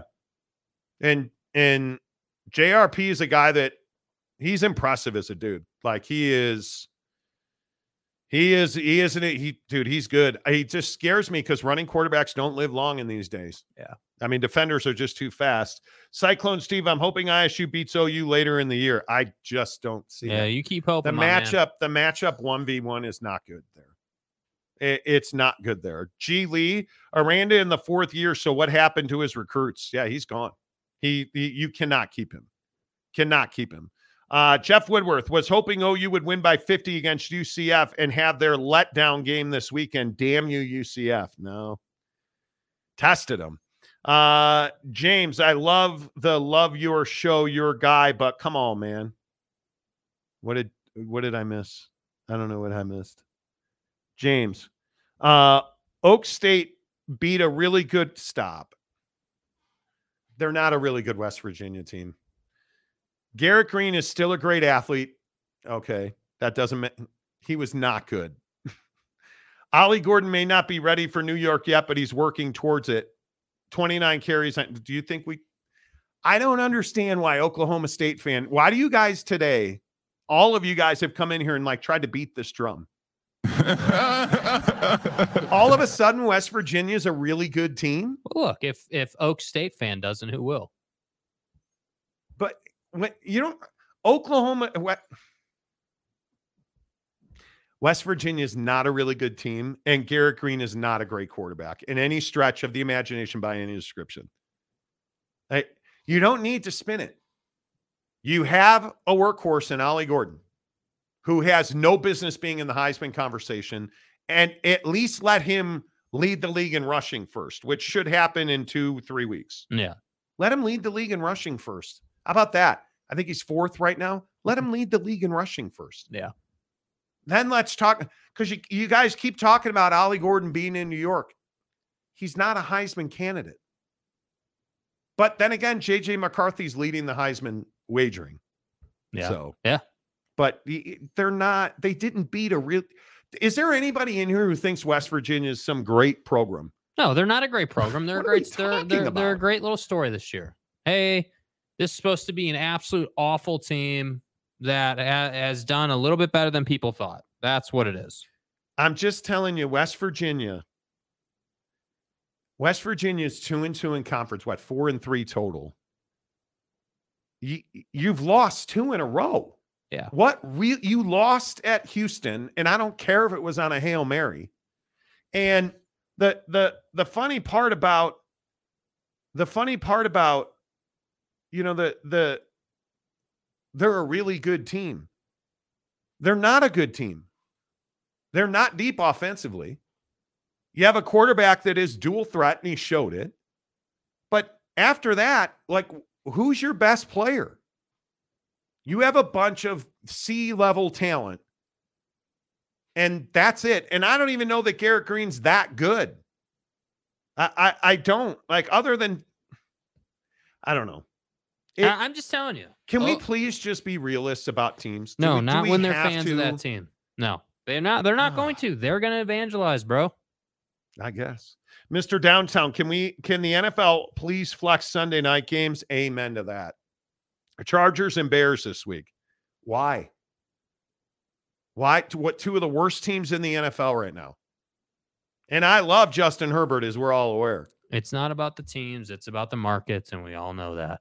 Yeah. Uh, Eric for five dollars. The same attitude that Pat has towards Utah is the same attitude that collapsed the Pac-12. Agreed. Totally agree. It's a it's a similar attitude. Nobody watches the Pac-12. That that much is very clear. Yeah. Nobody watches the Pac-12. I that, but that's just my opinion. You know, like it's just. I think when you look at the the national perspective on the Pac-12, it's very vanilla, very generalized, because nobody watches. I don't even know that most people watch the Washington Oregon game. Yeah. I don't think so. Did you guys see who's got the primetime game, by the way? Did anybody look at the at, at the TV schedule? Here's the here's the TV schedule this week. Arizona State at Utah. Okay, that's on Pac-12 network. Uh, this is November 4th, by the way. So in two weeks. Mhm. Cal at Oregon, Pac-12 network. Washington at USC on ABC. Okay. Stanford at Washington State, Pac 12 network. Okay. Oregon State at Colorado on ESPN. Ah! Deion's got another primetime ESPN game. But I think it speaks to where the league is at and and the commenter's point. Dude, this is not Prime's first time being in in prime time. No. The league doesn't care who's working for a college football playoff. I just think it's great. They care about the ratings, and that's it. Yeah, I think it's great. I do. But, you know. Um James. James is James is like to fight guy. Uh, Green was 15 of 30, 249, ran for 117 yards. He's a good athlete. I'm not a fan of West Virginia. I'm trying to be respectful for our opponents. Why? They're not a good team. West Virginia is not going to be uh well, you know, Oklahoma State did beat West Virginia. That's not going to help you. Like they're not a good team. He is an average ass quarterback. Yeah. That's it. Period. West Virginia surprised some people. You don't lose two in a row to Houston and Oklahoma State and call yourself a good team with a great athlete at quarterback. You you don't. And, and I mean, again, I, I'm not trying to be a jerk about it, but if you look at West Virginia, who are their wins? Let's be real honest about West Virginia. Duquesne, Pitt, Texas Tech, and TCU. Where's the quality win on that schedule? Massive disappointments in Texas Tech and TCU. Pitt is Pitt is, what is Pitt? Ask yourself that. They scored 6 points. Okay, great. But Pittsburgh is one of the worst teams in the ACC. They're 2 and 5 and 1 and 3 in conference. So where's the great quality win? There isn't one. Yeah. And now you've lost two in a row to Houston on bad fundamentals, and you got beat by Oklahoma State. So I'm not, I'm not the, this isn't the sugar coated show. And I say the same thing about Oklahoma State. The Big 12 as a conference is one of the most disappointing on-field conferences in the country. And you look at you look at Oklahoma State, Central Arkansas, Arizona State, K-State, Kansas, and West Virginia. Your quality win is Kansas. And what am I going to say about Kansas? Yeah, Jason Bean was a quarterback that day, and he threw for 410 yards. what if you had Jalen McDaniel Yeah. or Jalon Daniels? What then? What? I'm still your, your jury's out on on Oklahoma State Yeah, man. because the other thing you got to remember is how are the defenses that Ollie Gordon is trucking right now? How is Kansas's defense? They're five and two. But how are their defenses? If you look at their 51 22, I would remind you that they gave up 133 yards and a touchdown to UCF on the ground. I think it was RJ Harvey who averaged 8.3 yards a carry Not Against- good. against Kansas. So are we saying that Kansas is even a good run defense? Oh, they're not. They're not. If we look at UCF, if we look at, I mean, we could go up and eh, like their games. Their game, like they got beat by by Texas 40 to 14.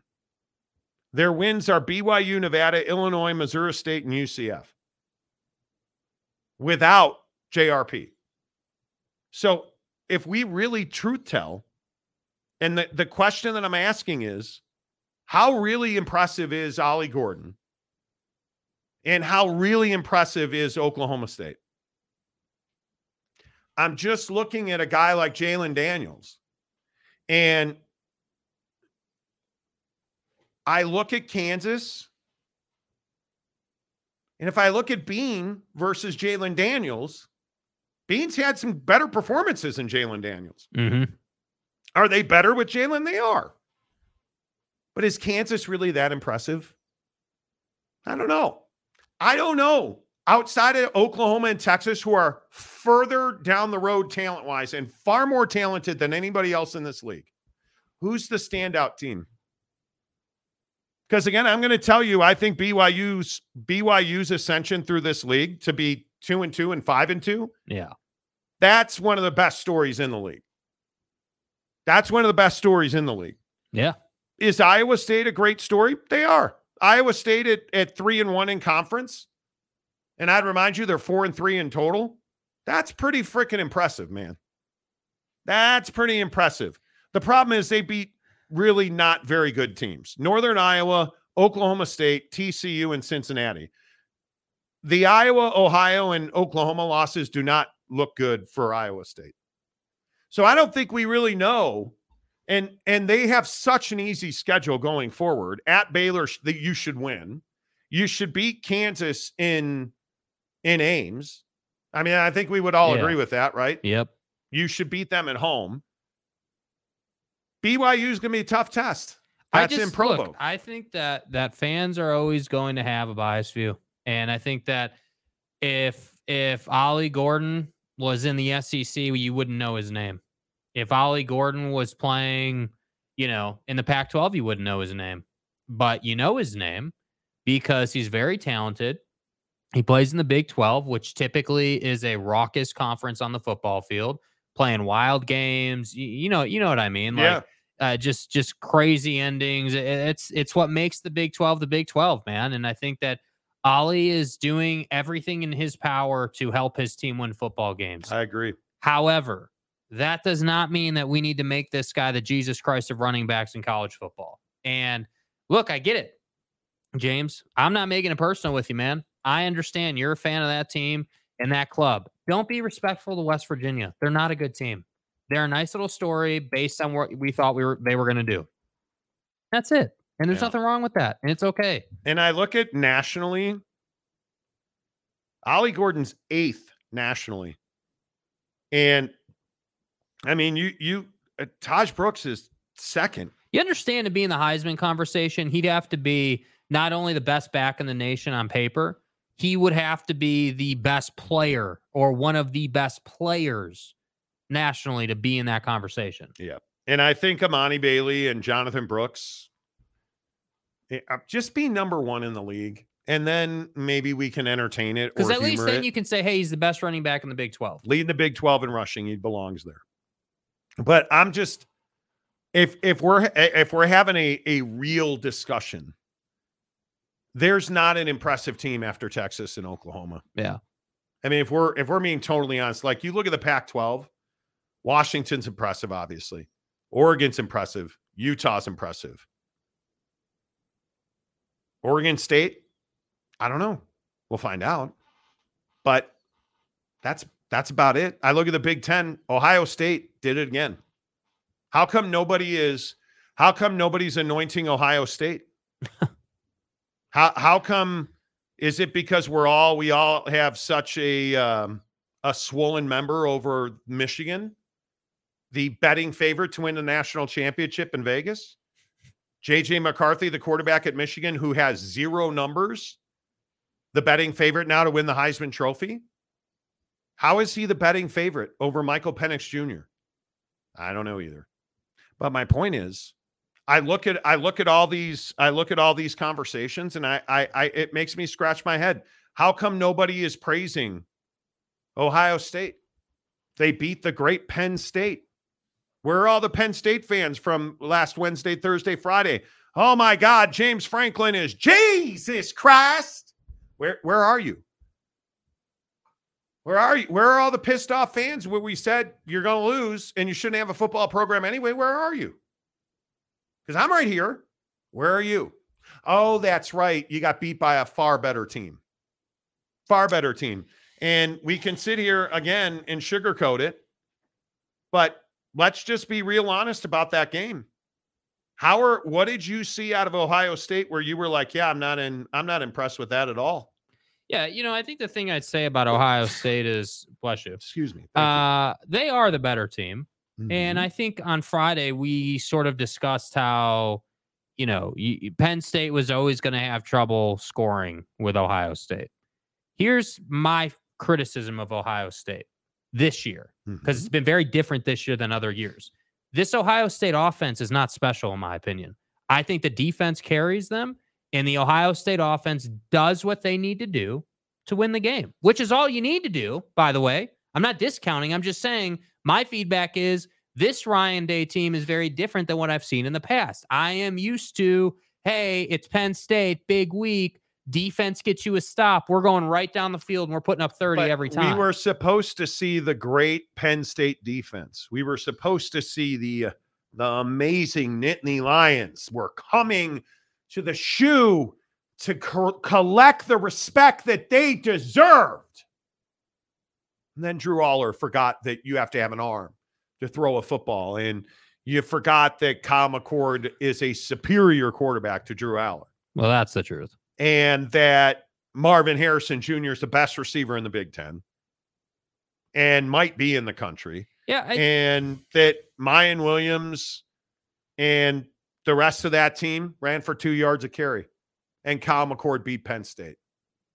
And the Ohio State defense, if anybody wants to, anybody want to talk about Tommy Eichenberger? Oh, I know Ollie Gordon's amazing. What about Tommy Eichenberger? That guy might he he might be the best defensive player in a very good defensive player uh, league in the Big Ten. Tommy Eichenberger might be the best linebacker in the Big Ten, and I think I could put him top five in the country. yeah. It surprises me he doesn't get talked about more. There's no no question about And that. And I'll say the same thing about Nick Saban in Alabama. Oh, it wasn't good enough. I love this conversation. Oh, it wasn't good enough How do you mean? because you know Bama now back in the top ten. Finally.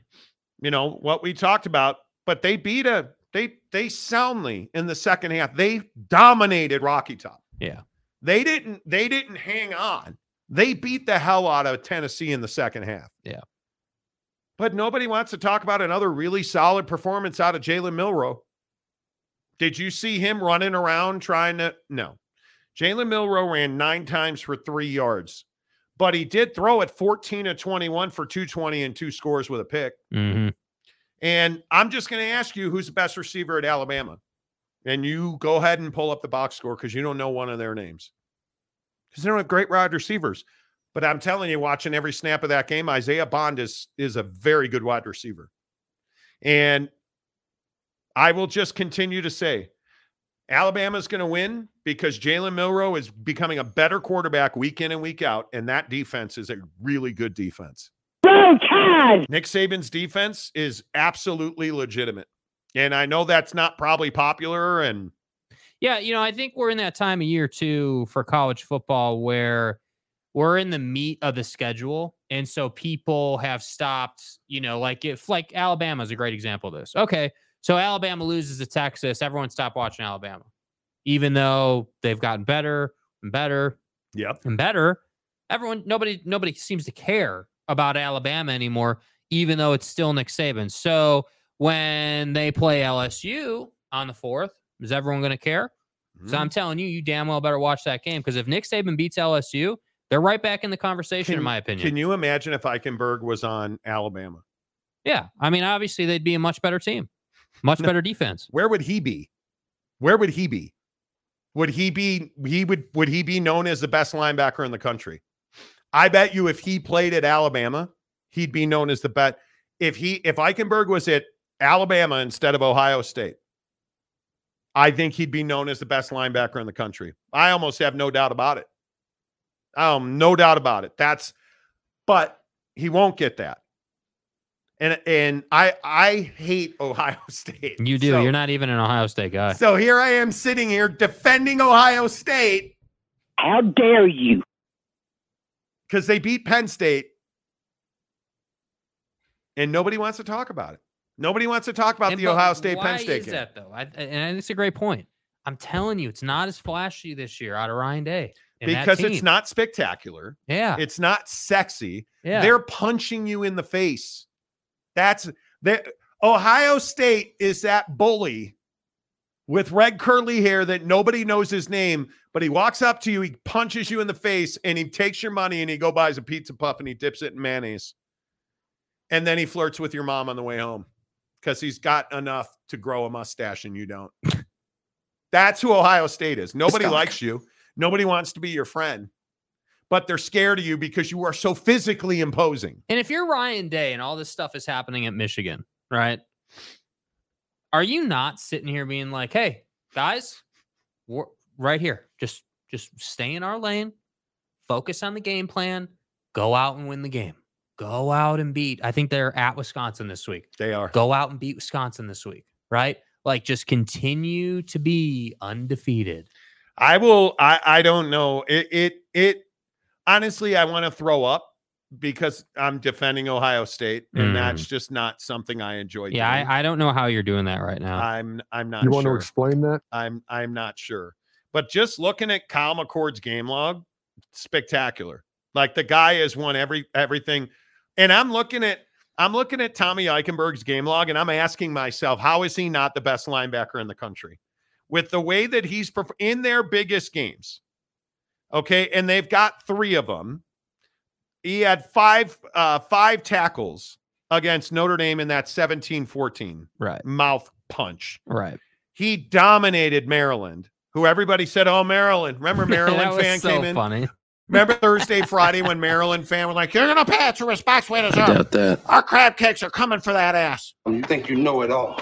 Well, Tommy Eichenberg came for that ass in 13 tackles, seven total, so uh, seven solo tackles. Um, Uh, and then against Penn State, he had eight tackles, two solos, six assists. The guy just was everywhere, and nobody talks about him.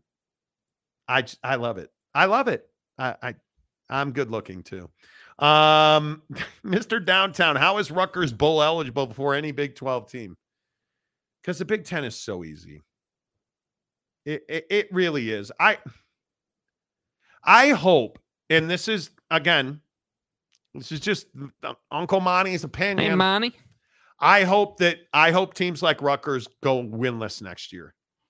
I hope that Illinois and Purdue and you know Penis Car Wash Northwestern all go winless next year. I hope that Mel Dude. Tucker's Michigan State goes winless next year Macaque. because Oregon and Washington, USC and UCL, well, USC, who knows? my bad. you know, I hope they all go winless. I'm so tired of hearing about oh the Big Ten. You guys are Big Ten and what? Frauds. Uh Steve Lutt for two dollars. Beavers make the Pac-12 championship. Um, there's a good chance of that. I I wouldn't disagree with that. By the I mean, way, uh, I know I know we showed the graphic for November 4th's Pac-12 TV schedule. Yeah, I looked up this week's Pac-12 TV schedule. Yeah, who do you think's in prime time? Yeah, prime's at UCLA Yeah. on ABC. Yep. So yeah, Um, just saying. if you look at the Pac 12 today, the problem is Oregon State, it- like it's all in front of you. That, that like th- th- you got to go to Tucson this week, at Colorado, Stanford, and then you finish with Washington and Oregon. Do you Pac really think? Do you really think Oregon forgot what happened at, at Reser last year Oh no. when you pipe them? No, I don't think they're going to forget that. NFL in four minutes right here on the Monty Show, presented by our good friends at The Advocates, theadvocates.com, the best injury attorneys in the business. The Advocates, you know, you never pay the Advocates out of pocket. You never, not one time will you ever reach in your pocket to pull out a credit card, to cut a check, to it doesn't it doesn't work that way. In fact, they don't have consultation fees. They don't have retainers. You can chat with an injury attorney right now online for free at theadvocates.com because they know how to handle whatever situation you're in. And you're like, well, Monty, you know, this thing at work today was a real bitch. Oh, I totally agree. But they've seen your thing. I came out wrong. My Oh, point no. is they've oh, seen, Oh, they've seen your situation at work. They're the workman's comp experts at theadvocates.com. Car accidents, motorcycle accidents. Hey, did you get injured as a pedestrian? Like they have this great, they have this great Instagram account that shows you all these accidents or situations. And they'll tell you who's at fault. Like it's they've seen it all, you guys. They've been involved in so many cases. There's nothing they can't help you with. And if they're not the ones for you, they're going to tell you that at theadvocates.com. The best injury attorneys in the business. Make sure you told them you heard about it. On the Monty Show, let's run through your college football comments because I think there's a ton in the NFL. Uh, Ron Nolan, Mickey Rourke, and Carrot Top wear Ohio State onesies. Hey, man, whatever gets you through the night, Ron. I mean, I'm here for you, dude. whatever it is. Uh, Ohio State beats UW, no question. Gonna punch the Ducks in the mouth, too. Oregon's interesting. I think Oregon is, you're going to have to see how healthy your running backs are. I'm a little concerned. I'm a little concerned about Bucky Irving. And I know that he got up and he was telling people he was fine. He didn't look fine. Yeah. He did not look fine. Yeah, he looked shook. He did. And that Washington State game that they were never winning by 20. Oh, please. Get the hell out of here with they were never winning by 20. They were ne- that game was never going to be Hell a 21 outta here, win. dude. Game was never going to be a 21 win. Anyway, they the played point like is, crap in the second half. That's why it wasn't 20. Eh, I don't know about all that. Um, I think that Bo Nix is having the season of his career.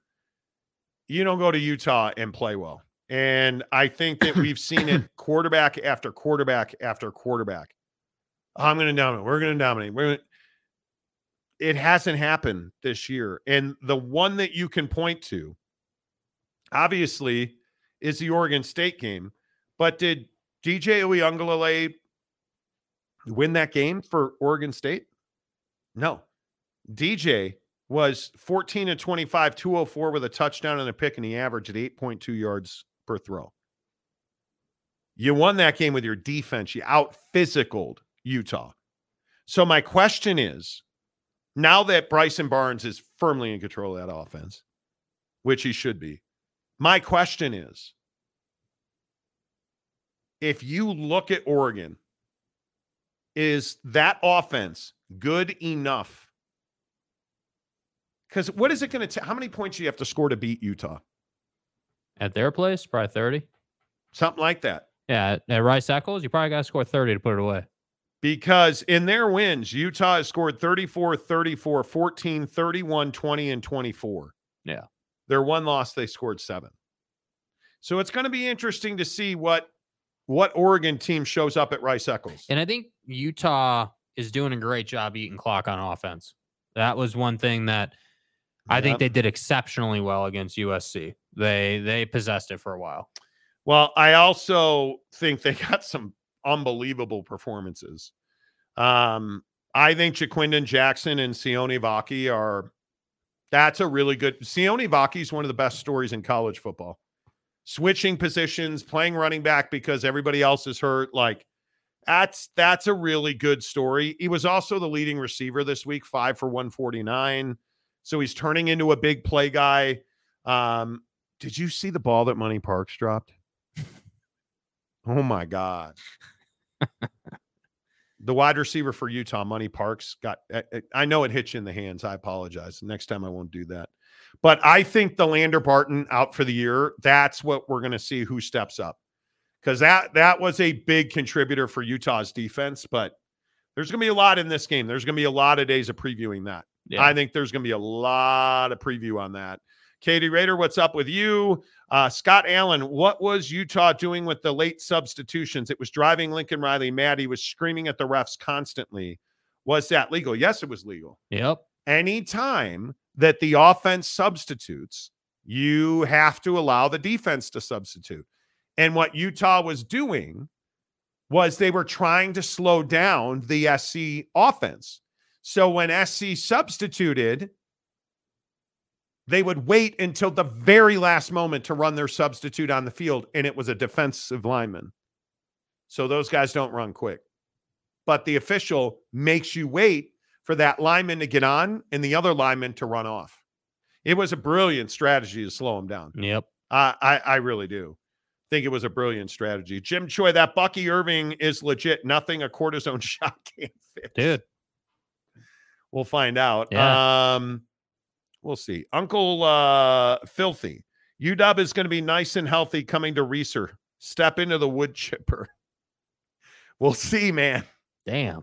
We'll see. Jim Choi, Utah beating up on uh, USC soy boy defense is not impressive. Okay. Uh, Jim's I, a hater. Yeah, I completely disagree. Um, let's see. Monty, good to see you guys. Katie Rader, good to see you. You too. Uh, Jimmy Otson, the the Big 12 is barely not a G5 conference besides uh, UT and OU.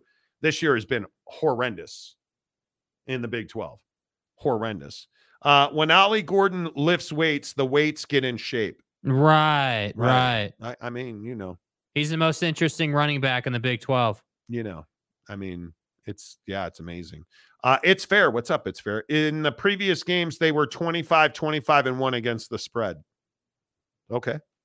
You know, uh, 1939 national champions. Houston had 14 rushing. Uh, the game was not close. What are you guys talking about? I am not a Utah fan duck season. Okay. Construction work. Jeremy, you ain't watching then. Okay.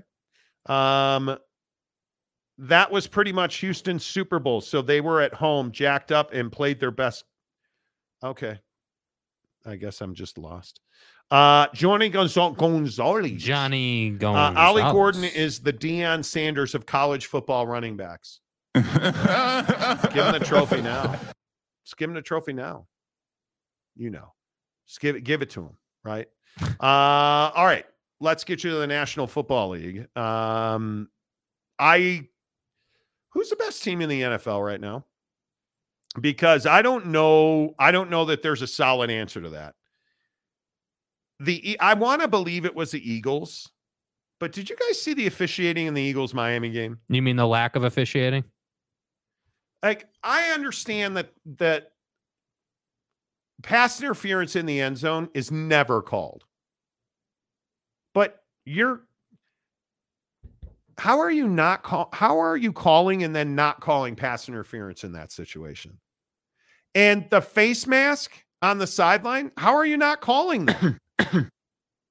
like I, did the NFL and I know this is going to sound wildly conspiracy theory theorist. Infowars.com. So we were talking to somebody in the building today and they said theorist. and now I've said theorist twice. I am not a conspiracy theorist. Uh huh. But do you guys believe that the NFL wanted Philadelphia to win that game? I think Is that crazy? Kelly Green uniforms, and it's the Eagles. They wanted them to win the game. It's better for the league. It, it just is. I'm not sure. I'm not sure. And I don't even know how to spin this.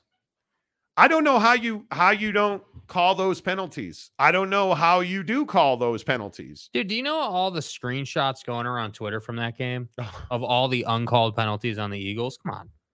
Come on. It is it is unbelievable to me that even you look at the sidelines and even on some of the the worst egregious calls the people on the Eagles sidelines were like what's going on like what's going on the Dolphins had 10 penalties. The Eagles had zero at one point in that game. Like, and then the Tua pass that you had a defensive lineman tackle Tyreek Hill and the Eagles intercepted it and no call. No call on a blatant, blatant pass interference. That's a flat out Madden Where- stuff right there. where there. you have the he just runs Tyreek Hill over. No- Yeah. No, no, call. And the blatant holding to keep Jalen Hurts from getting sacked three different times. yeah. And the one led to a touchdown. And listen, I understand it's Philadelphia. But how on earth did did you like you have the you have D'Andre Swift stop for a 4-yard loss. The offensive lineman quite literally tackles the blitzing linebacker by the head, no penalty called. At, at some point, we have to get on board with the idea that this is simply the fix is in. I don't know what it is. You can't just look past it anymore. Yeah, I think that there's no question that if Philly is good, it's better for any league. The Eagles, the Phillies, the Flyers, whoever you want to point to, the Sixers, certainly. Uh, it's good for any league. And I think in the NFL, when the Eagles wear those uniforms and they're in contention, it's just got a vibe to it. And how do you beat speed uh, from a defensive perspective? You play physical ass football. And that's what the Eagles went ahead and did. And the officials didn't do a damn thing about it. And so, are the Eagles the best team in the league? No, I don't think they're the best team in the league. I think they're right there in the conversation. I still think it's Kansas City. I, I, I, I, I think it's Kansas City until it's not. yeah, like I, I think that every year, and I'm not the only one saying this, heard it all day. So I'm not claiming this is my take alone, but every year the Chargers come out here and talk about how they want to win all these big games and they want to do things. And then every year, seemingly, Patrick Mahomes and company put them in their place. And I, I don't know why we're trying to dethrone someone who clearly is doing his job. I don't get that. I think the Wales Vagina Los Angeles Chargers are the most disappointing team in the AFC. Again. And we can play games and we can talk about how, you know, sex machine Justin Herbert's a great quarterback. He is. There's no doubt about it. Nobody disputes that. This team is poorly coached. Yeah. You have a ton of money on the defense. You have, I mean, everything that you need to succeed. I mean, you might want to have a running back of some certain stature. That's fine. But Justin Herbert has zero protection, sacked five times for 40 yards. You look at, they ran for 139 yards yesterday. That's it. Like your defense holds Kansas City to 70 yards rushing, and you lo- you got doubled up basically. Yeah. At some point, you're going to have to start looking at Brandon Staley and saying, "Yeah, you know, you're not a very good head coach, dude. You're not a good head coach." And the other team that I think we have to talk about, the Baltimore Ravens. At some point, the Baltimore Ravens need to get the credit that they're due mm-hmm. because I thought that was a shocking performance. I think the Lions, Dolphins, Chargers, I think the Bills yesterday got exposed.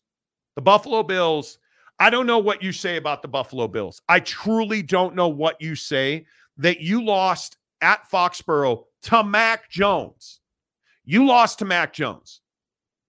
Not the Patriots. You lost to Mac Jones, who played his best game of the year.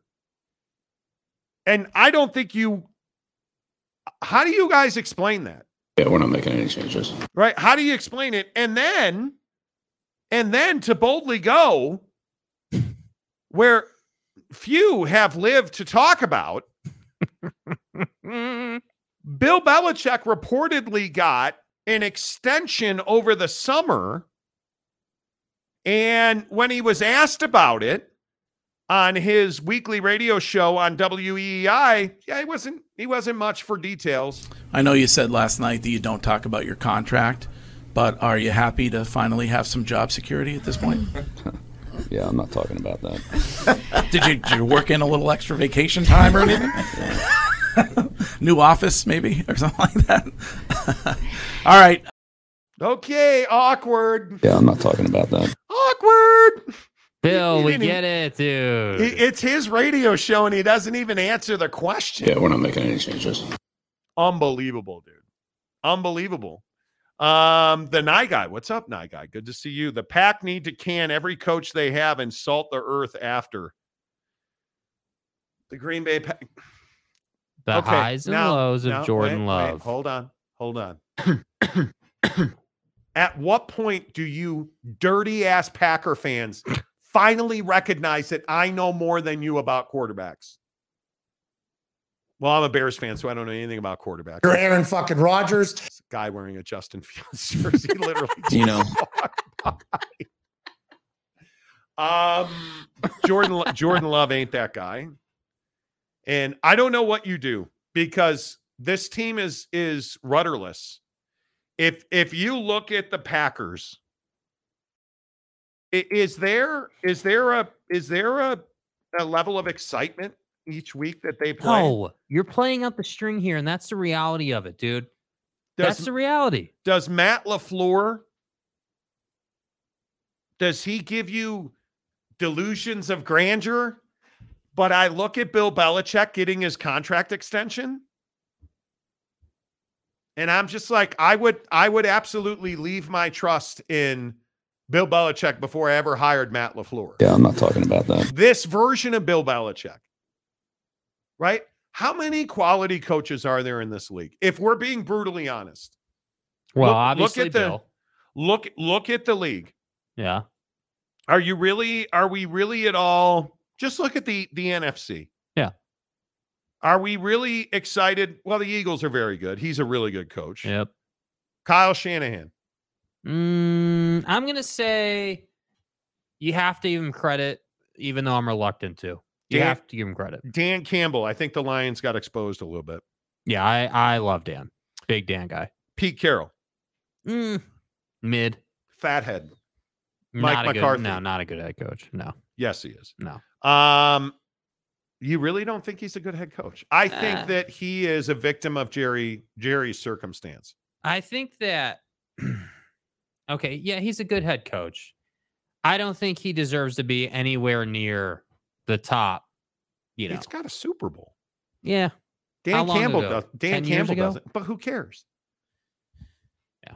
I'm serious. He's got a. Su- I no, mean, care. I care. I don't give a damn what you he's a 10 years Super ago. Bowl champion. I think it. I think it's So if incredibly use difficult. if we're gonna use that logic, right? Mhm. Then then Andy Reid should be well above those guys after what he's done. Absolutely, and I think Andy Reid is arguably the best coach in the NFL. I think it's probably Andy and Bill, right? Those two Mhm. are on the top of the mountain. Unless I'm missing somebody. No. I'm trying to think of who else there'd be, but I think those two are the top of the mountain. But Uh, that's my point. I think you have two, maybe three, depending on what you think of Sirianni. But I think you have two, maybe three elite head coaches. yeah. That's it. I think the hard part in the league is that you have to decide, like in in Wales Vagina, Mm-hmm. you got to decide what you want to do with him because you have talent and you're in a lot of games. You're just not winning enough. I. You know what I mean? Like you're in between. Like your team's not terrible, but you you're not good enough. You really have to think. I think guys like Sean McDermott have come and gone in Buffalo. Agreed. I think I look at the Kyle Shanahan's, Brian Daboll, no. Ron Rivera, no. Josh McDaniels, hell no. Sean Payton, I don't know yet. But I know guys like Zac Taylor in Cincinnati. I have no idea. I don't know yet. Yeah, I think what's hard about Zach is that you know they have that year, and then they're just not the same team this year. And I know Joe's been hurt and dealing with things. Okay, Mhm. but it just it just feels different this year. It, you don't feel like that team. Yeah, I don't I don't think I don't think Doug Pederson, Frank Reich, certainly not.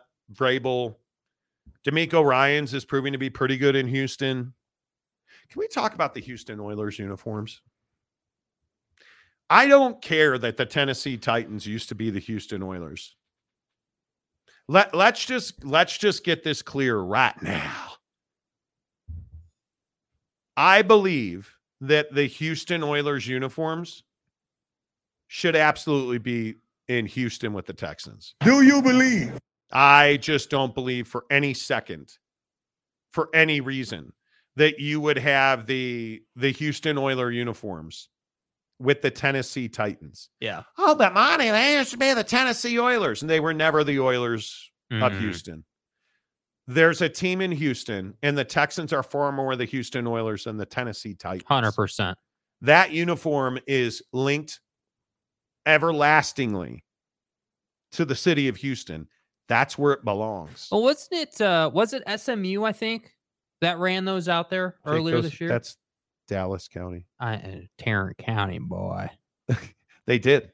They have a version of that. So at least like with them, I'm like, all right, cool. You're in the state. I get it. All right, cool. I don't understand why we like okay, powder blue is one of those hot colors right now. You look it's all over the NBA, you know, uh, it's Major League Baseball, uh, you know, obviously the NFL. Hello? Hello? North Carolina. Yeah, but that's that's their primary color. I'm God talking damn about right alternates. it is. Well, until you lose to Virginia, then you don't have a primary color. Sorry if you're offended by that. How did that happen? It's embarrassing. Drake, um, it was a good They should have never been in the top 10, dude. See you, Drake. Anyway, you were saying. Jackass. No, please go ahead. I think that the Oiler uniform should be in Houston. Yeah.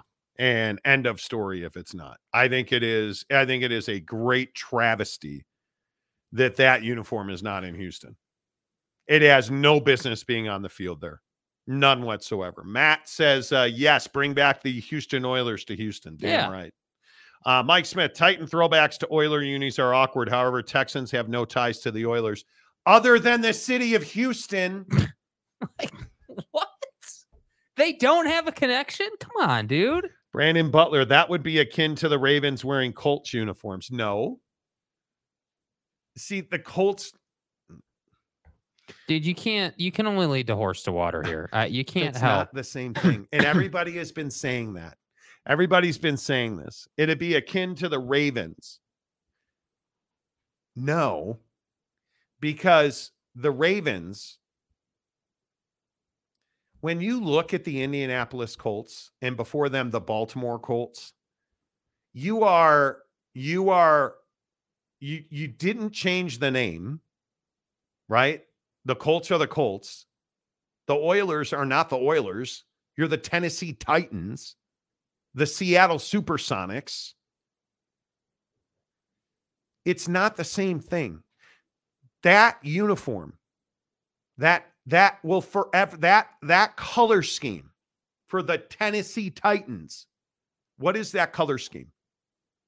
That'd be the Houston Oilers, not the Tennessee Oilers, Um, not the Tennessee Titans, the Houston Oilers. And it again, I would just point out they're still the Colts. You're not going to wear another team's uniform. Oh, wait, that's right. The Oilers don't exist anymore. It's not the same thing. Hell out of here with that. It's not the same thing at all. Those uniforms should be in Houston. Yeah. Period. Boyd Lake, Tennessee should not be using the Oilers unis. That belongs in Houston. I agree. Um, 1939, Oilers fans do not like the Texans. Yeah, I don't know about that. Uh, Bud Adams took that uniform and logo to spite the city of Houston. I think he did. Absolutely did. Bud Adams. Man, that's a name I haven't heard in a long time. Uh, Houston Cougars wore the Oilers jersey. It was Houston, not SMU. It was Houston. It was Houston. That's who. It Thank you. Gonzalez. Yeah, thank you. Uh, Matt, let Warren Moon and Mike Munchak decide, Well, dude. why would why would you ask them? Right? Come on. Uh, BYU Royal is super popular. Yes, it is. Yes, it is. But at least with BYU, I'm like, hey, dude, yeah, you're you have different variations of the color blue. You've got navy, you've got royal. It's just so like like- like this Titans thing. Everybody has been saying, "Oh, it's just like the Ravens wearing Colts uniform." No, the Colts are still there. Colts are still around. Colts are still around. He's out. God, please. I, I, The this- this Phillies, game the Phillies want to play a game seven. The Phillies want to play a game seven. Kyle Schwarber, my goddamn left fielder, just Not got anymore. thrown out. Not anymore. Just got thrown out at second base on a wild pitch. Yeah. So let me get this right. You grounded out and then you tried to take second on a wild pitch and your fat ass got thrown out. Okay. Eh, what is he? Fat. How is he fat? He's not fat at all. Yeah, he's out. He's not fat at all. He's he should not be trying to get to second base on a pass ball. He just he should not be. And he, he's out. God dog it. Just shouldn't it? The Phillies have played stupid baseball tonight. That's that's the bottom line. And you did that with Bryce Harper on deck and Trea Turner at the plate. Nice. Like, why would you be doing that? It's so frustrating. Four, uh, five, one. Excuse me. Arizona over uh, the Phillies. Uh, end of the seventh. There, Boss Frog. That's the kind of sleazeball Adams was. The night guy. I I also agree, Monty. Also, no city should have two teams that play in the same stadium. Totally agree. Yeah, they do. Yet the Clippers are getting their own build. The Chargers are a disgrace. Uh, I, you know, we we've talked about this a lot. The Chargers are a disgrace. I don't mind it if the NBA and the NHL share buildings. I don't mind that at all. The Rams and the Chargers, I mean, you're playing road games every week. Dude, you have no home. You don't bel like this the San Diego Chargers are frauds. They they should be in San Diego. The fan base in San Diego was passionate for you. You weren't passionate for them. That's not why you should be able to move. Yeah. I I, I don't I don't understand why you move to share a stadium with the Rams. Like it's ridiculous. It's absolutely ridiculous. And it's only to serve and I don't think the Chargers or the NFL would ever admit this. And I said it at the time and people laughed at me. Why did they approve the Chargers to Los Angeles?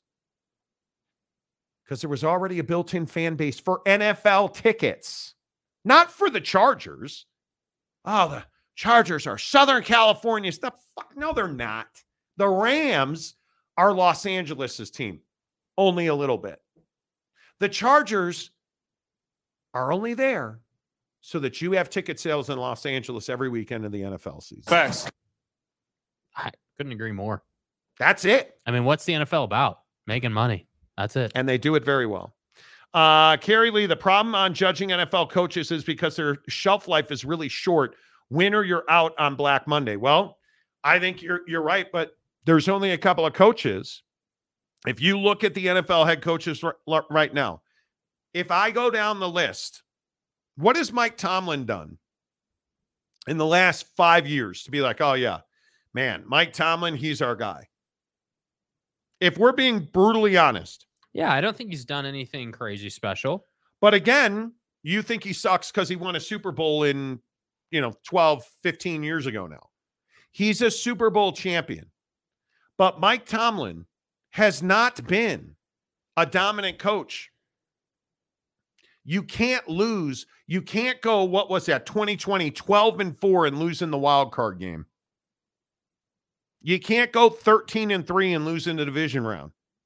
The last time they were really good was 2016, and you ran into the Patriots. Bummer. But he's lost in the, the wild card round since since they lost the Super Bowl to the Packers. He lost in the wild card round four times. It's just not good enough. You're not you're not a championship head coach. Sorry, man. You're not. And it's not like he's developed. Has he won? Yes. Could you do worse? Yeah, but that's not really the point. You win or you don't. And there the apathy around the Pittsburgh Steelers is, well, we make a ton of money because what did they do in Los Angeles this weekend? They sold a ton of tickets to Pittsburgh Steeler fans. You're making money hand over fist. Mike Tomlin, you're not firing Mike Tomlin. No. You're not. You're not going to do it. And I I I think in my opinion there are very few coaches where you're like, "Wow, man, you know, I can't live without Jonathan Gannon and the Cardinals." Arthur Smith with the Atlanta Falcons. 16 and 21. Oh mm. god, I man. Is John Harbaugh an elite head coach? Wins a lot of games. Definitely But- a name. He's got a Super Bowl champion. championship ring. But that's that's it. Oh man, he's been in the playoffs 10 times. Well, we just trying to exist and make the playoffs, or are we trying to win Super Bowls? I and I think that's the question that defines every owner in the league because I think the answer to that question is different for every owner. I think you know, like the Steelers, like you were just talking about, They're They never just- firing coaches. yeah, they just they just want to they just want to make money, man. And and I I you know I I think that applies to a lot of you know a lot of owners in the league. You know, I I I genuinely believe that Jerry Jones wants to win. I agree. I just think he's not great at building rosters, so he's not gonna win. Now he's gonna make a ton of money. He's really good at that, right? But like you look at other owners around the league, like Jim Irsay. Jim Irsay's fine with just being mediocre. Yeah, they don't need to win Super They don't. Bowls. They don't need to win anything, right? Like even if you don't go to the playoffs, I mean, you'll make some changes, but he's gonna make that money every single year. You know, the Cardinals, dude. Michael Bidwill has one of the worst work wo- workplace cultures in the league, and that's been the case for the last decade, in my opinion. And yet, what do they do? They make the playoffs once every probably three, four years, and then that's Li- it. Listen, the Colts have Shane Steichen, Yeah. Hey. who I think the Eagles miss. But Matt LaFleur, I think Andy Reid, that that's solid gold. Josh McDaniels, it was fun. Brandon Staley, goodbye. Sean McVay, really good head coach. Really, really good head coach. 21 games over 500. He's got a Super Bowl, two NFC championships. I would never fire Sean McVay. I wouldn't. Mike McDaniel, eh. Kevin O'Connell, eh. But I think with Mike, like, see, Mike's a great example of this, right? So Mike's a philosophical one because Mike has taken your team farther than anyone has in recent time, right? You're much better now. He figured out the Tua conundrum. Like, you're now regarded as a great offense in the league. Like, Yeah, you're heading the right smo- direction. Isn't it smoke and mirrors? Yeah, they they that. are. Yes, I would agree. The Miami Dolphins have the best offense in football. I don't think there's any doubt.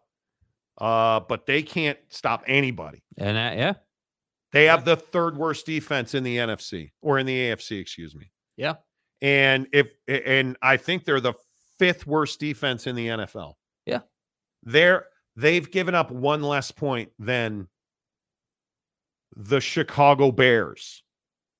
So are they a little bit of smoke and mirrors?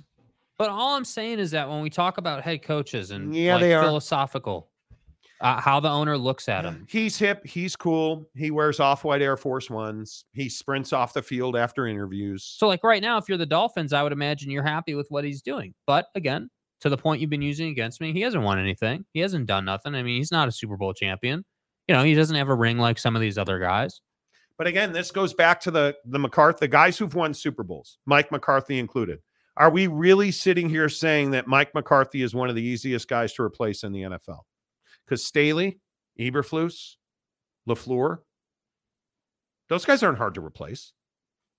Those those guys are not hard to replace. Look at any team in the NFL that doesn't have a quarterback. Not hard to replace the head coach. Because if you don't have a quarterback, you're not going to win. So if you're a really good candidate, like Mike McCarthy was, you said, I have a good quarterback. I have a guy that'll spend money. I want to take that job. How many people are excited to go coach the Las Vegas Raiders? You're already going to get a quarterback again, Jimmy Garoppolo, complete waste of money. And now you're going to replace him again. And it So- looks like Davante's out too. So I'm. T- I think you have. to, If you're the Las Vegas Raiders, how can you afford not to trade Davante Adams? Yeah. Yeah. Yeah.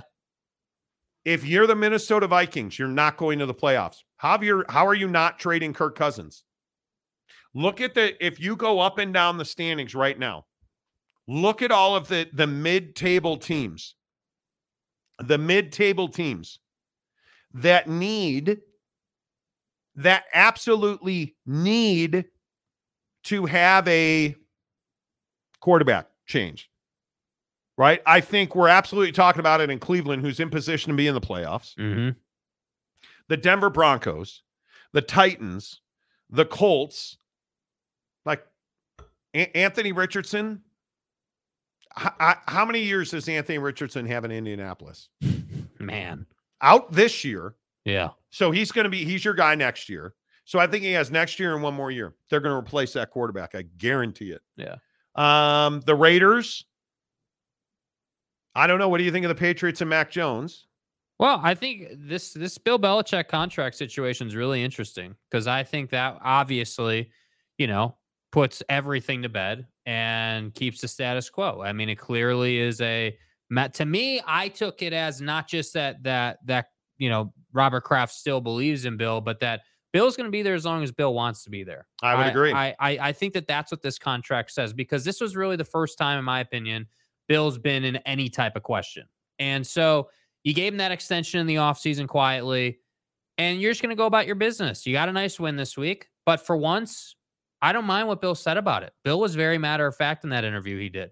Said, hey, yeah, Mac had a nice little game. We had a nice little week. Guys executed. We got to move on to next week. Because that's the reality of it. So I I think if Bill can figure out the roster a little bit, they're going to be better next year. But who's to say? Yeah. Not Greg Hawkins, Daniel Jones, or Tyrod Taylor. Tyrod Taylor. I I'm sorry. Tyrod's played better than Daniel Jones. The problem is the financial implications. The system is a problem. I think I think that Daniel Jones is the wrong quarterback for that system.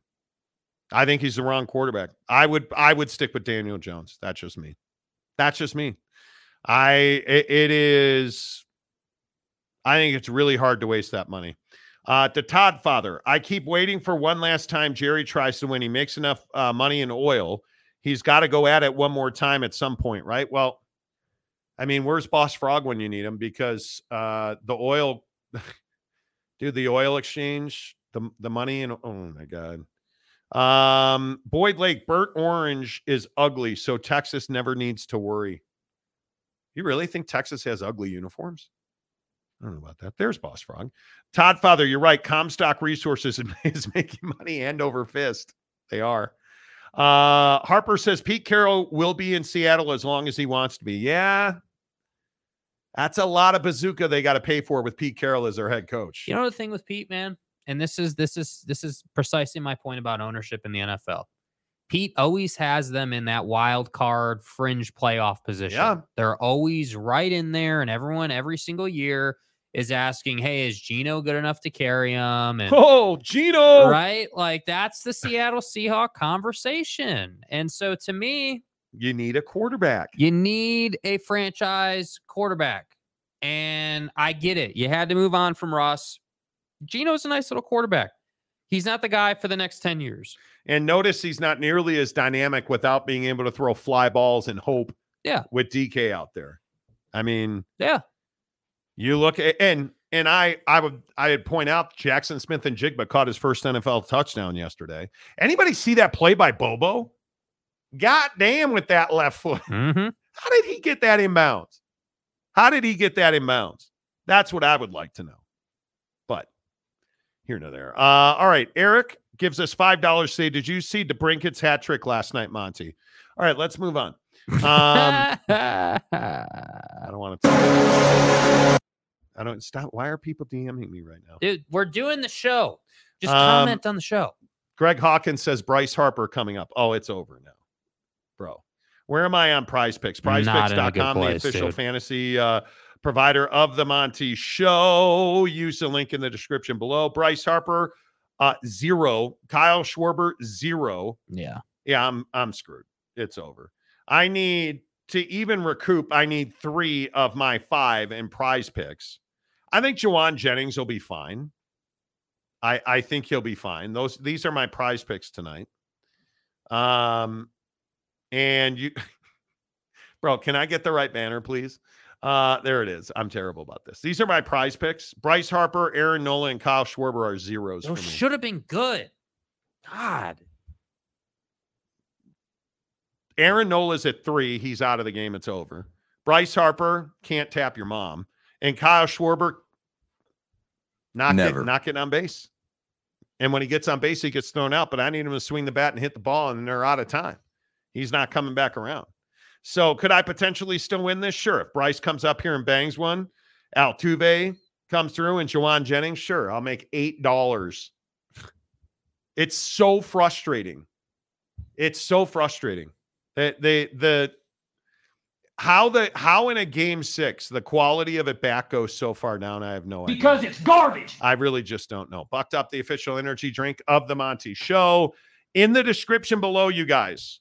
Everybody was like, "Hey, Monty, I need I need some more bucked up samples. Go get them right now. Buckshot from Bucked Up. In the description below, there's a link to get you six free buckshots. Game chip, no more headache, by the way. I said earlier, 320, two out, two and a half hours ago. That was Already.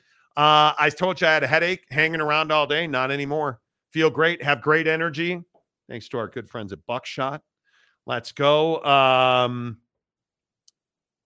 do we finish? Do, do let's just read comments. Yeah. I don't. uh, You know, uh, Dakota Tubbs wants to, of course, talk about Mizzou. Well, there's not a chance in the world that's happening. Dude, do you so what are you taking that makes you think that that team has any chance to beat Georgia? I'm telling you. What is is it the Brock not. Bowers story? Is that what you're going with? I like Mizzou. No. I like Mizzou. I think they've been a They're a nice story. They're a nice story. Yeah, they're a nice story. but but you're starting to see the reality of life set in like you're you're you lost to lsu look at it in dakota let's again i'll play the same game we played earlier with the okie state fans Oak State, please. oak state god with the oak state fans get down get down Ooh, I Trea play Turner. center field. I'm really fast. Trea Turner popped out douche. What's the quality win from for Mizzou? South Dakota, Middle Tennessee, K State, Memphis, all at home. Um, Does K State look like the win you thought it would be? Mm, doesn't. Vandy on the road. Oh, then you played a real team and got curb stomped 49 39 by LSU. You know. at, at Kentucky, 38 21. That's a good win. South Carolina, 34 to 12. But now you get Georgia at Georgia, Tennessee, Florida, at Arkansas. How? I'm gonna guess you'll lose it- the you'll lose to Georgia, and I think there's a real good chance you're gonna have a tough time with Tennessee. Tennessee, Tennessee. Tennessee. Uh, I think Tennessee's better than people give them credit for, although they don't have a quality win on their schedule either. Yeah. So But hey, keep hoping, right? Nothing wrong with that. God, I- Bryce. I, dude. think the reality that's setting in across college football is that when you play these cupcake schedules and then you run into an LSU at Missouri Mhm. and they stomp on your balls, you're like, wow, what happened there? Huh, just a tough day. It really hit me. Now they're actually a good team and you haven't played any. Yeah. And so we can go round and round on this. And I think Oak State's in one of these. Ch- Bryce, it's like swing the bat. Why does Bryce Harper? What did I ever do to Bryce Harper? Huh? How?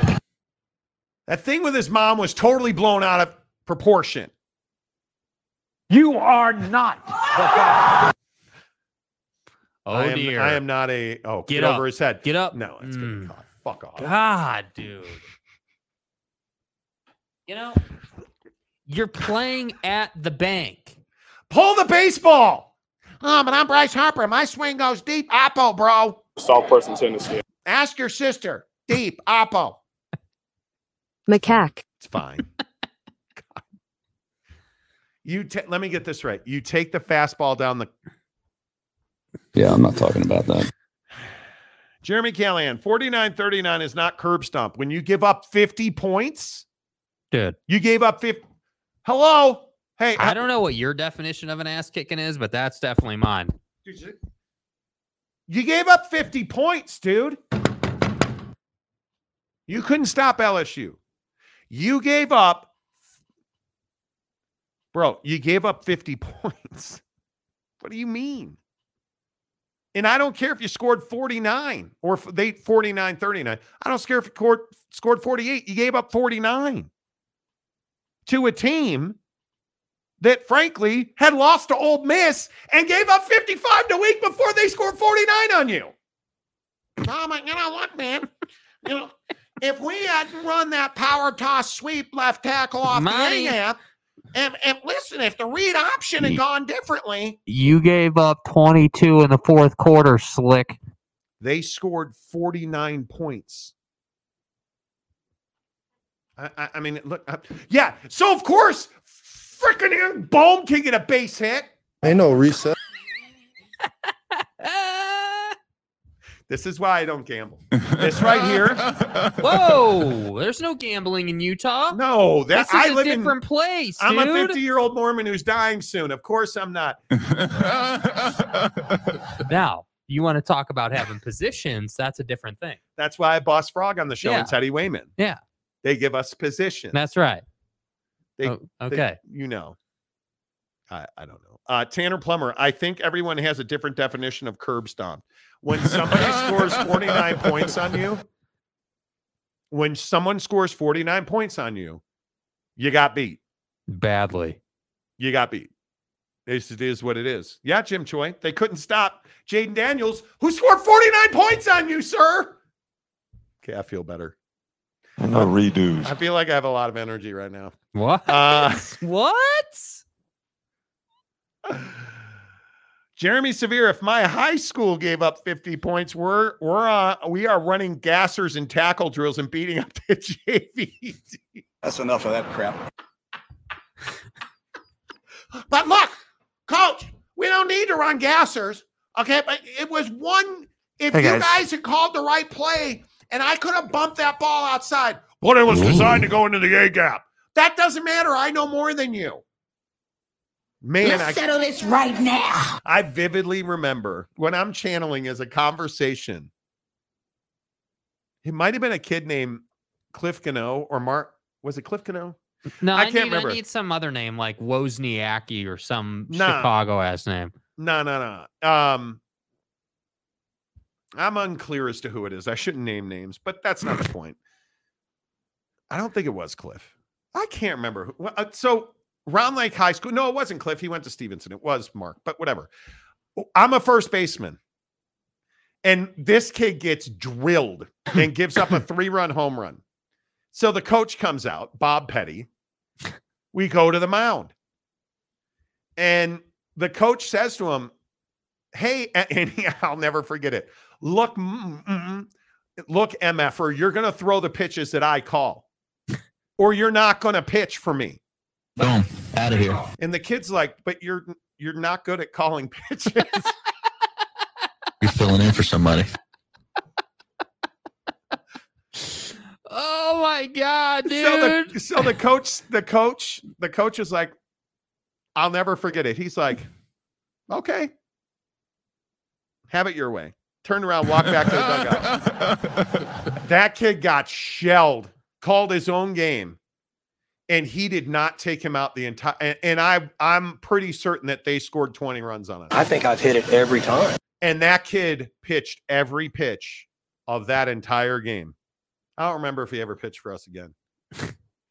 but he he he was like, okay. And th- I remember there were some innings. and I remember that game so well because I did hit a three-run home run in that game. And I actually hit it left-handed. well, Um, but I just remember standing at first.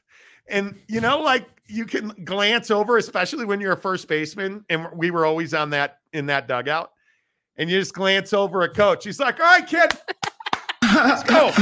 Throwing strikes.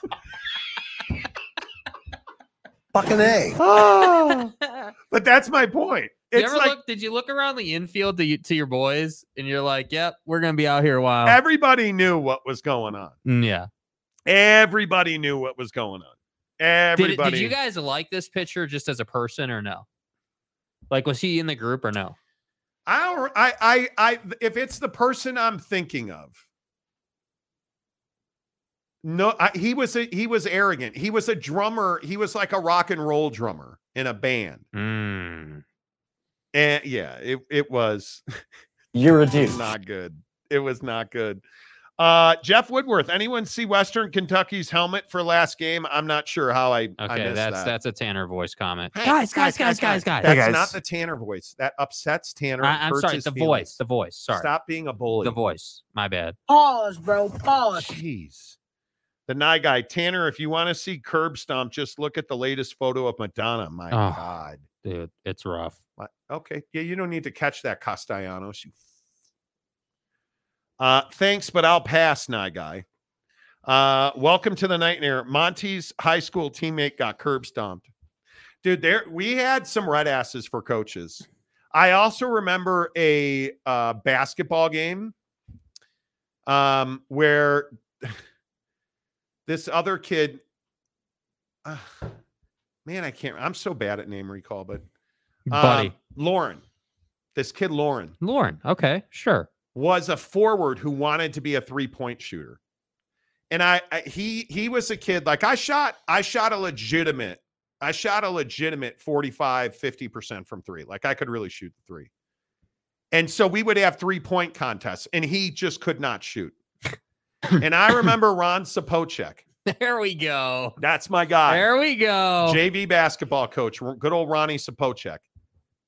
Uh, we were, I'm pretty sure that that we were playing. Um, oh my God, McHenry, and I want to say we were up like six, six, seven points with like three minutes to go. We were running offense to burn clock. That's what we used to do, and it was zone. And so Lauren was supposed to set a screen and run to the top of the key, but instead he flexed out to the corner and shot an air ball for three. I will never forget it. I'll never forget my coach looking down the bench. Tommy, get in here. Yeah. This kid, Tom, runs in the ah. game. And I oh. will never forget Dude. I will so never fucked. forget Lauren. So Tom's at the table waiting to come in. Lauren wanted nothing to do with Sap, Coach Sapocek. He like the horn rang. Lauren ran to like out to mid court and to the other end of the bench. This is a code 10 abort. Oh, it was so good. Oh my god, it was so good. So wait, did he get chewed out or what? Oh my God, yes, because we used to have a we used to have a contest. My my JV basketball coach, we had a kid named Bob Zink, who was like seven foot, legit seven foot, Okay. could not dunk.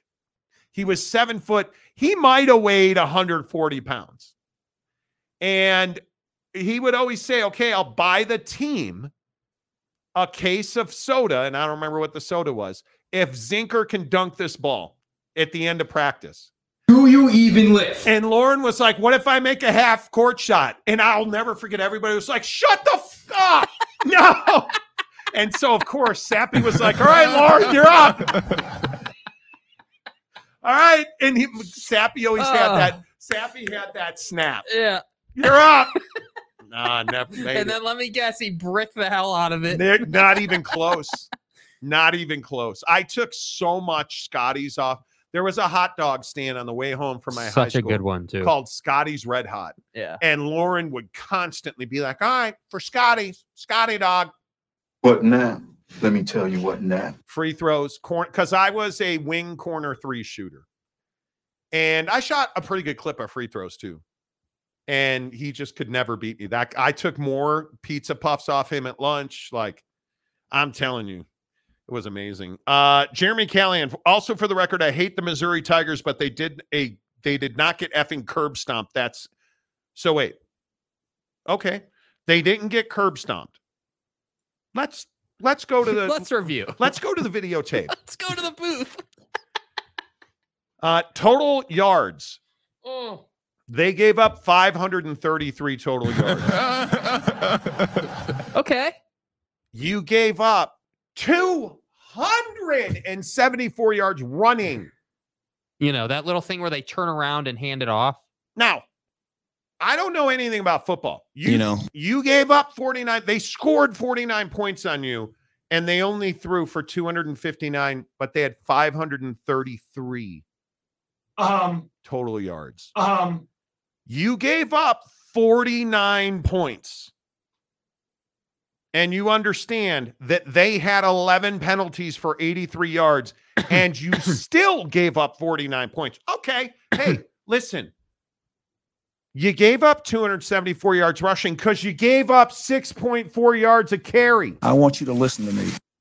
Okay. I- I mean, listen, that could have happened to anybody, right? no, the point is, let's see, you threw two interceptions, right?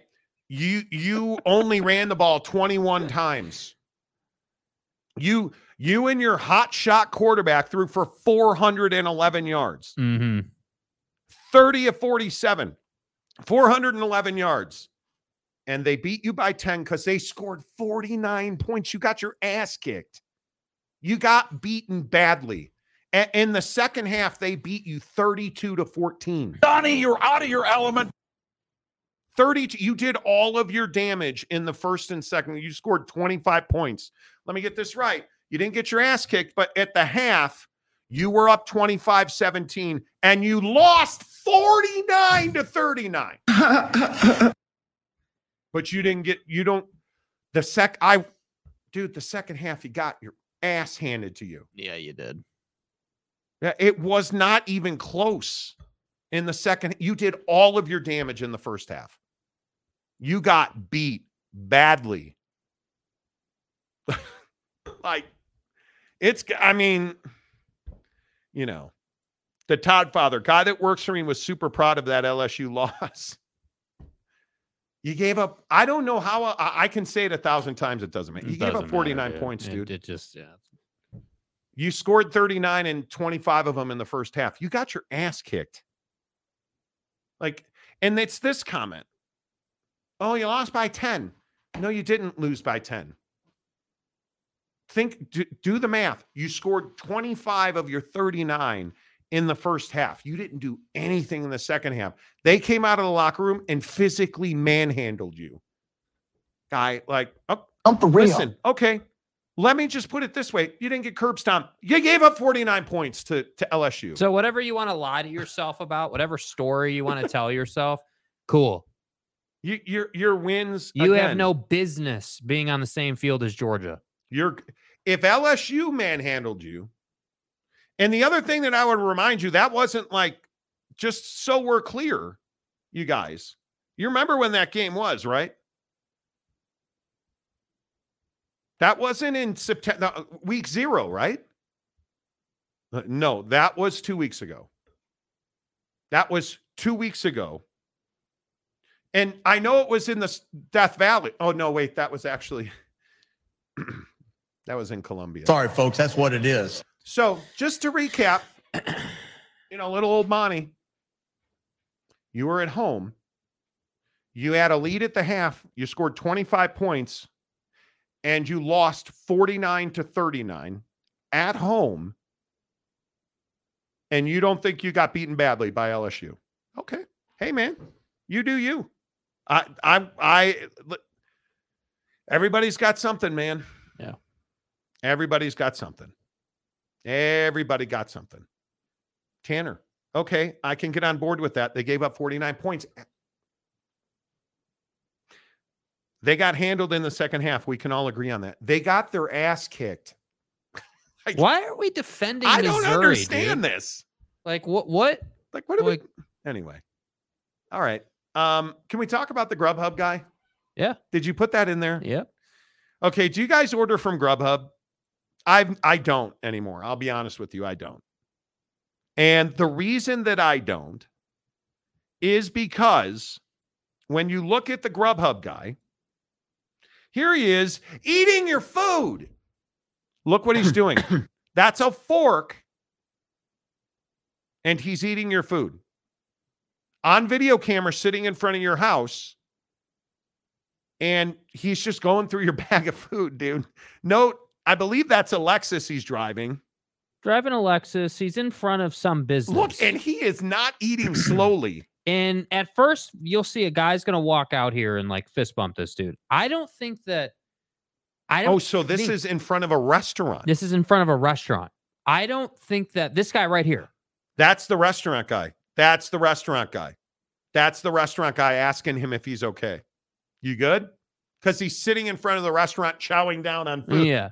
And so the thing here with this story, it gets really interesting. So, Oh, so the guy eats the food, right? The guy then repackages the food because I've with Grubhub or like mobile pickup like By that. the way, it's final. Arizona wins 5 1. We're going to have a game seven in the NLCS. So when you do a mobile order like that, Grubhub food delivery service, you know how they they have to seal it, right? With like the sticker. This guy is notorious for breaking the bag, eating half your food, putting it back in the bag, and resealing it properly. The reason we know this is because the restaurant called the No, customer. wait, wait. Stop, stop, stop. Uh, Jim Choi says uh, maybe that's his personal food he's eating. Okay. I What, uh, Jim, would we be talking about this Dude. if he hadn't gotten caught? Uh, they man, Missouri fans are out today. they aren't didn't they? get they they only gave up 49 points at home. You see, They- I'm a guy of simple taste. close games. He could be eating his own food. Jesus, Would we be talking about this if he hadn't gotten caught and we knew that he ate the other people's food?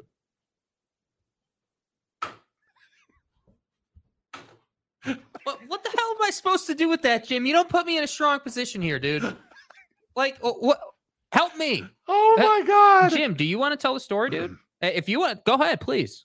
Maybe that's his personal food. Jim Joy, um, maybe that was his wife's food. She's really picky. No, Yeah, that's dude, why he's eating it. he's a Grubhub delivery Good guy. Lord. That was the restaurant manager who came out because the Grubhub guy took his food, went in the car, and all of a sudden they saw him eating. Notice how he packs it up real quick after he's eating because he sees Buddy coming, right? If this is, you know, why would he do this if this was his personal food, as Jim is pointing out? That's not his personal food. Okay, dude. we're gonna chow down. We're chowing down. okay. Oh, dude's coming. Oh, uh, Oh, better uh, pack all this up. Hey, uh, here comes Ron. Oh yeah, better pack it all up. Careful. careful No, he opened more. There you go. That's him opening more.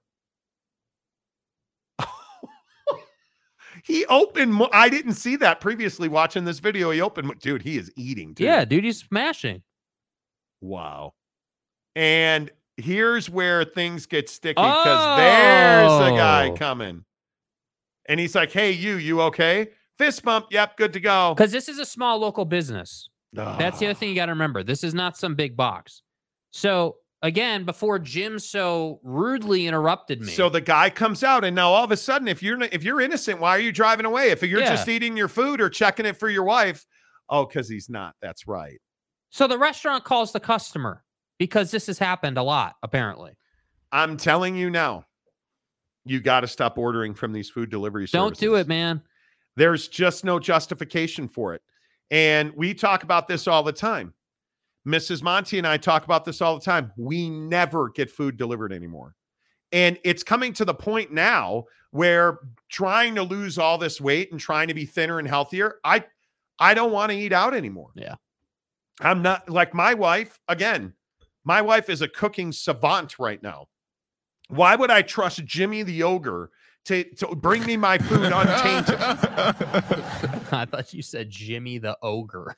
So why did the uh, restaurant call the customer? because this has happened multiple times and this is a small business so they don't want their reputation being tainted And they have to pay for to replace the food. and they have to pay to replace the food uh, so what they did is they called the customer and said hey can you verify the food when it shows up tell us the condition it's in so what did the customer do customer figured out that they have an iphone and they facetime the owner of that business Oof.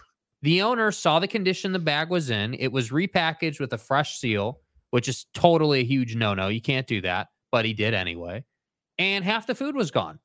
And so now they're not they're not using Grubhub anymore at their business because this hack and several others has continued to do this to them. And Can you believe that? it's it's ridiculous to me. I mean, again, this is this is uh, people think they can just do whatever the hell they want. telling you it's an epidemic and you cannot you cannot order from from these food delivery services it, it just it's so gross dude Yeah.